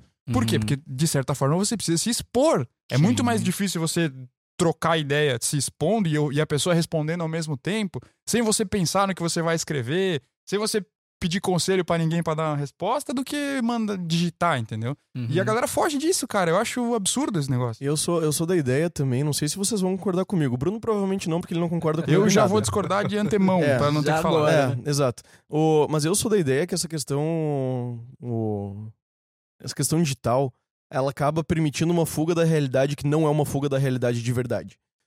Exemplo. Vamos. Mencionaste a questão dos relacionamentos, que dificulta muito ali. Em algumas pessoas tem muita, reclama, muita reclamação por causa disso. Eu não acho que o. Eu, eu tento sempre trazer o negócio pra realidade, porque eu não acho que a gente esteja realmente fugindo da realidade que aquilo ali demonstra.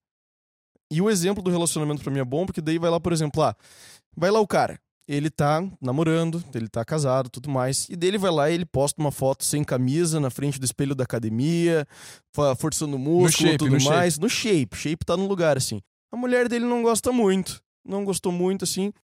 E, e daí ele chega lá pra ela e diz: pô, mas é só uma foto, é só curtida, é só não sei o quê. Só que vamos trazer essa situação pra realidade.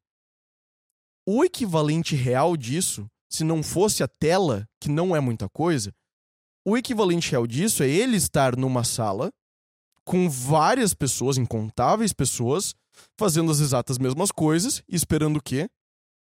esperando que todo mundo visse ele, esperando Uhum. todo mundo achasse que ele tá lindo, esperando todo mundo elogiasse e tudo mais. Então, no fim das contas, é isso que tá sendo procurado, né? Uhum. E, e- e eu não sei se a nossa cabeça, pra mim não, mas eu não, não acho que a nossa cabeça consiga diferenciar essas coisas, essas atitudes. Então, no fim das contas, eu acho que pode parecer um negócio um pouco mais sintomático por causa disso, sabe? É, É, você sentido, tenta-. Você tenta fugir. O Bruno concordou, caralho! Não, faz sentido. faz sentido. É que eu, eu pensei, cara, se eu tivesse no shape e postasse uma foto no shape, eu pensei assim, cara, olha o shape do pai. Só que eu faria isso pessoalmente também. Eu chegaria pros brothers e falar, caralho, olha, o shape do pai. entendeu? Então, Mas é pra tá- mim, é, tipo, assim, é a mesma coisa. Mas é que muitas Só pessoas. que eu seria o retardado que faria isso de verdade Exato, também. exato. Então, Mas é Pra que mim pra mim é muito essa questão. É é uma fuga da realidade. A pessoa tá se enganando que ela não tá fazendo tanta coisa, que ela não tá incorrendo em uma atitude, quando no fim ela tá, né? Uhum. é. Então. É. Uma coisa que isso me faz pensar, cara, é nessa busca da validação, aham. né? Nossa, sim. Porque a- até que ponto, né, cara, eu vou precisar ser validado, né? Tipo, ah, postei uma foto e 10 pessoas curtiram. Só 10. Ué.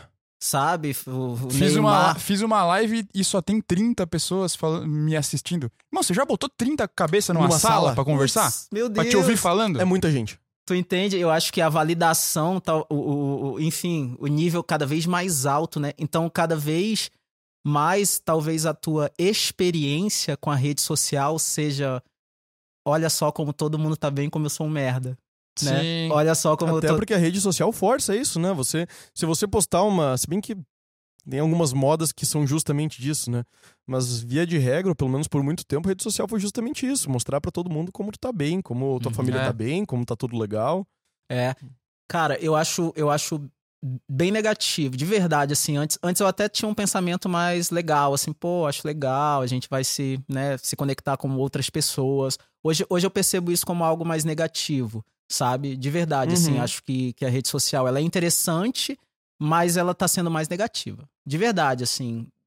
Como, tento pensar, assim, num ponto super positivo da saúde mental, talvez informação, mas vamos parar pra pensar, será que essa galera, né, a galera que tá na rede social, será que essa galera tá realmente atrás de, uma, É, que de informação, a galera tendo Informação atrás, né? correta, né? informação correta, né, qual é o crivo, né, que, que isso tá passando.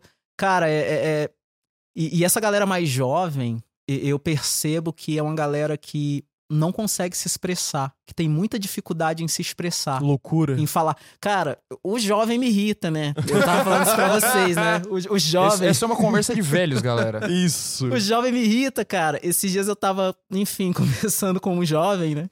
No consultório. O ser jovem. e ele falando assim, cara, não, então, é que eu tô com uma menina, e trazendo uma problemática num relacionamento.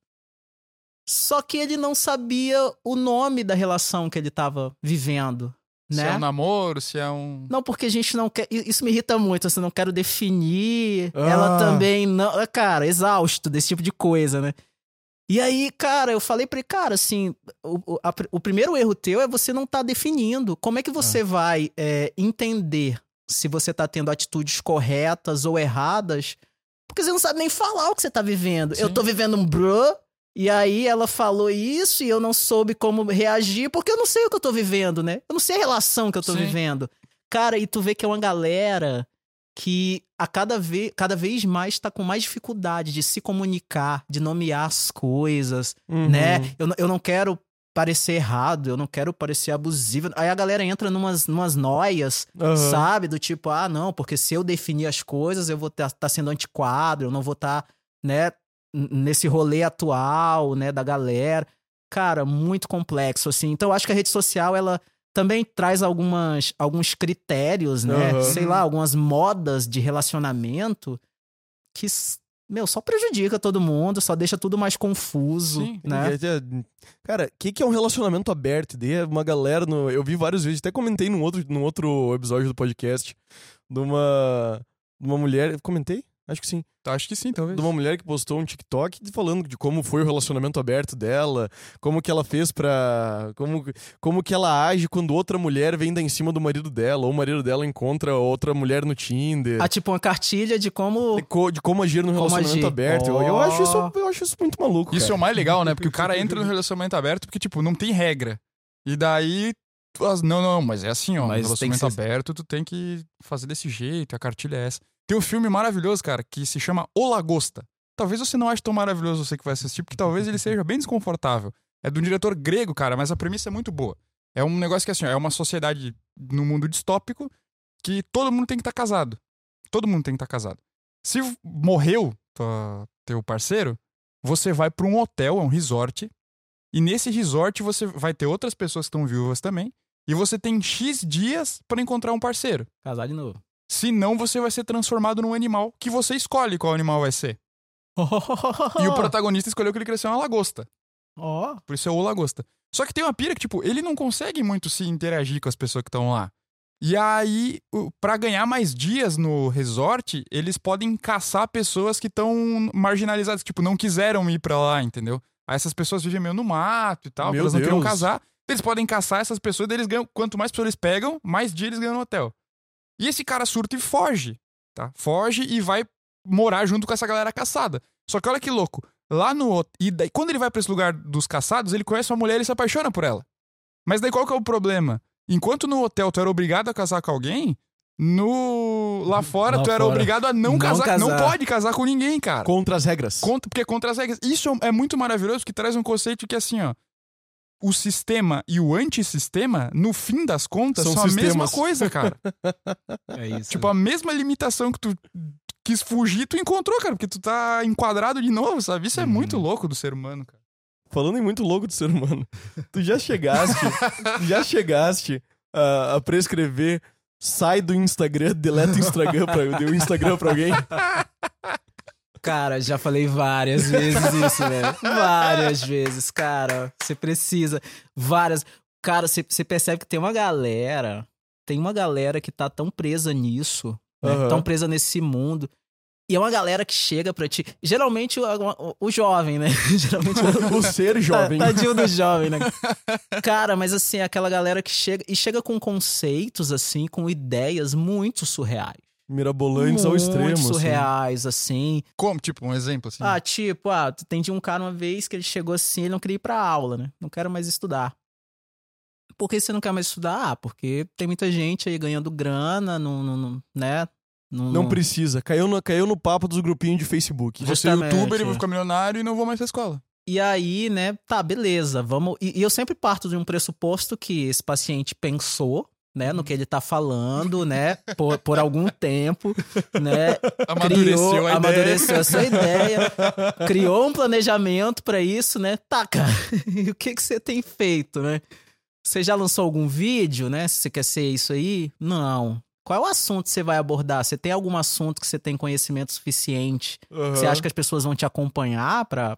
Né? Então você vê que é uma coisa assim, bizarra, apoiada em nada, né?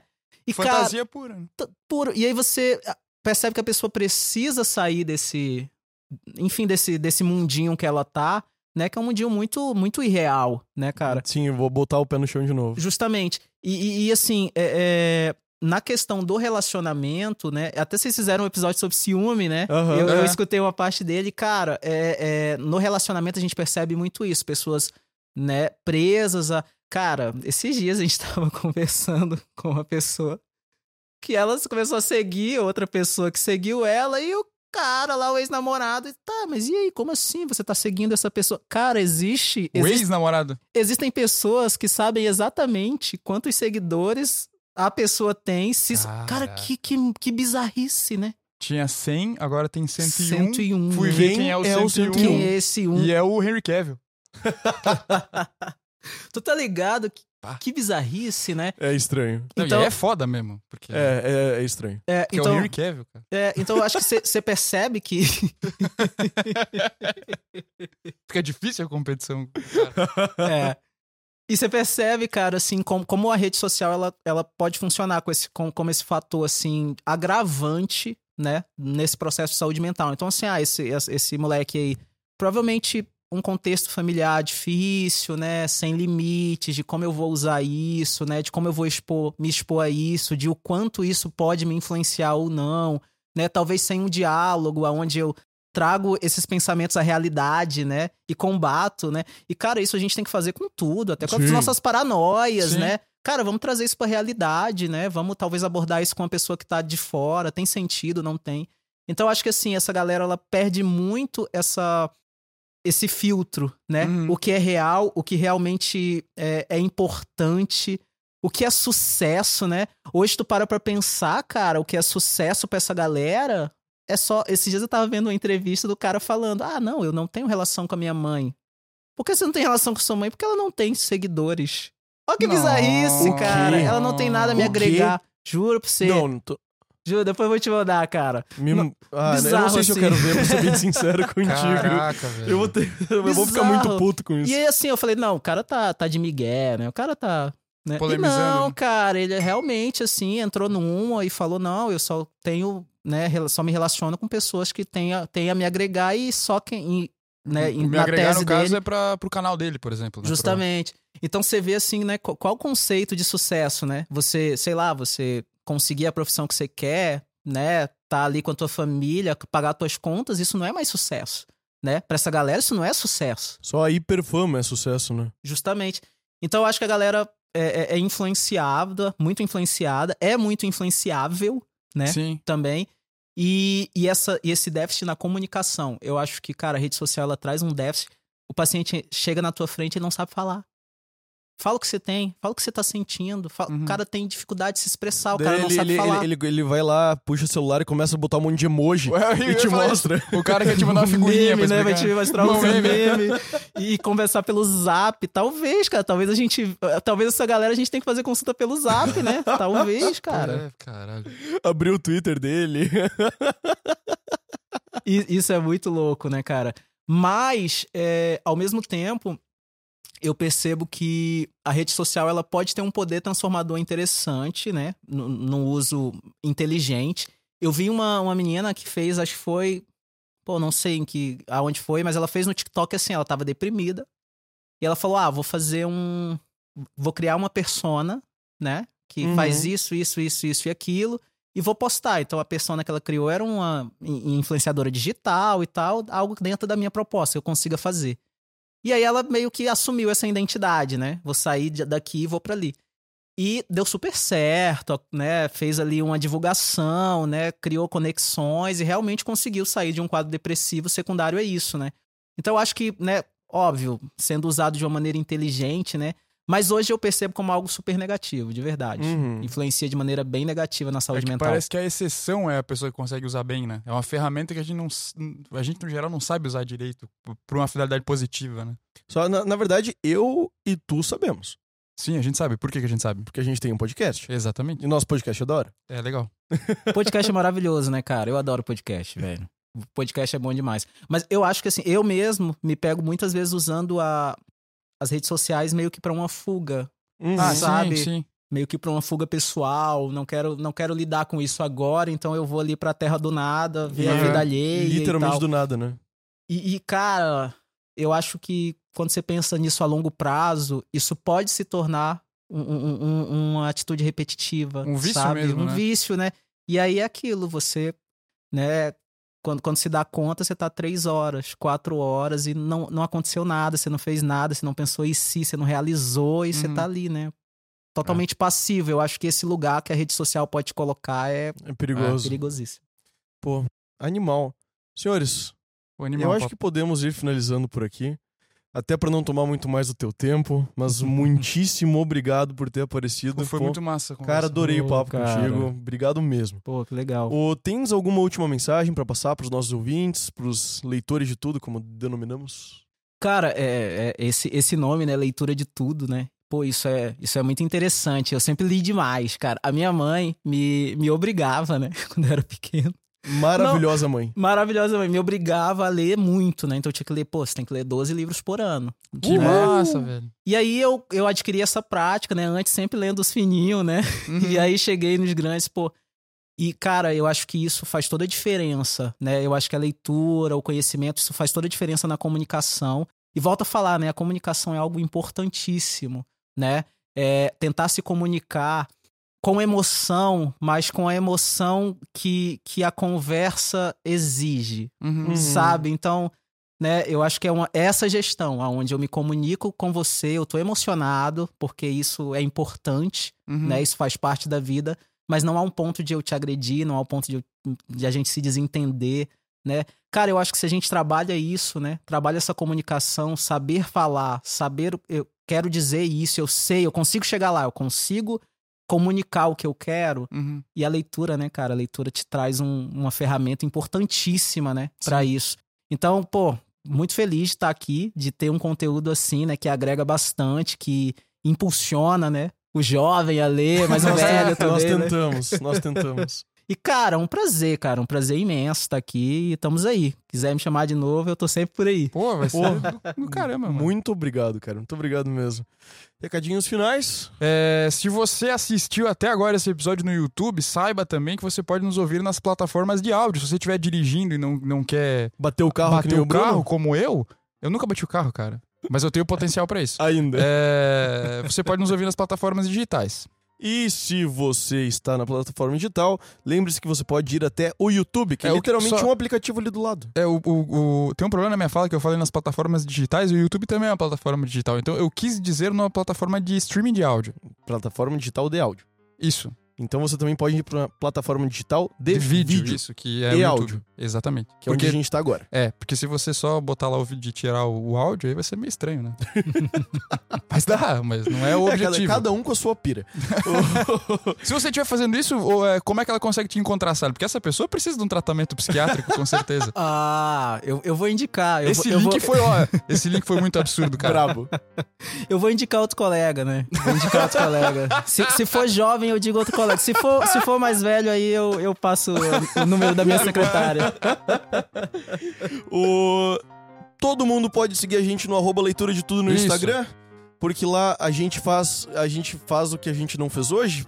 Geralmente a gente coloca uma caixinha de perguntas pros ouvintes irem interagindo e tudo mais. Só que eu e o Bruno, por razões de força maior, esquecemos.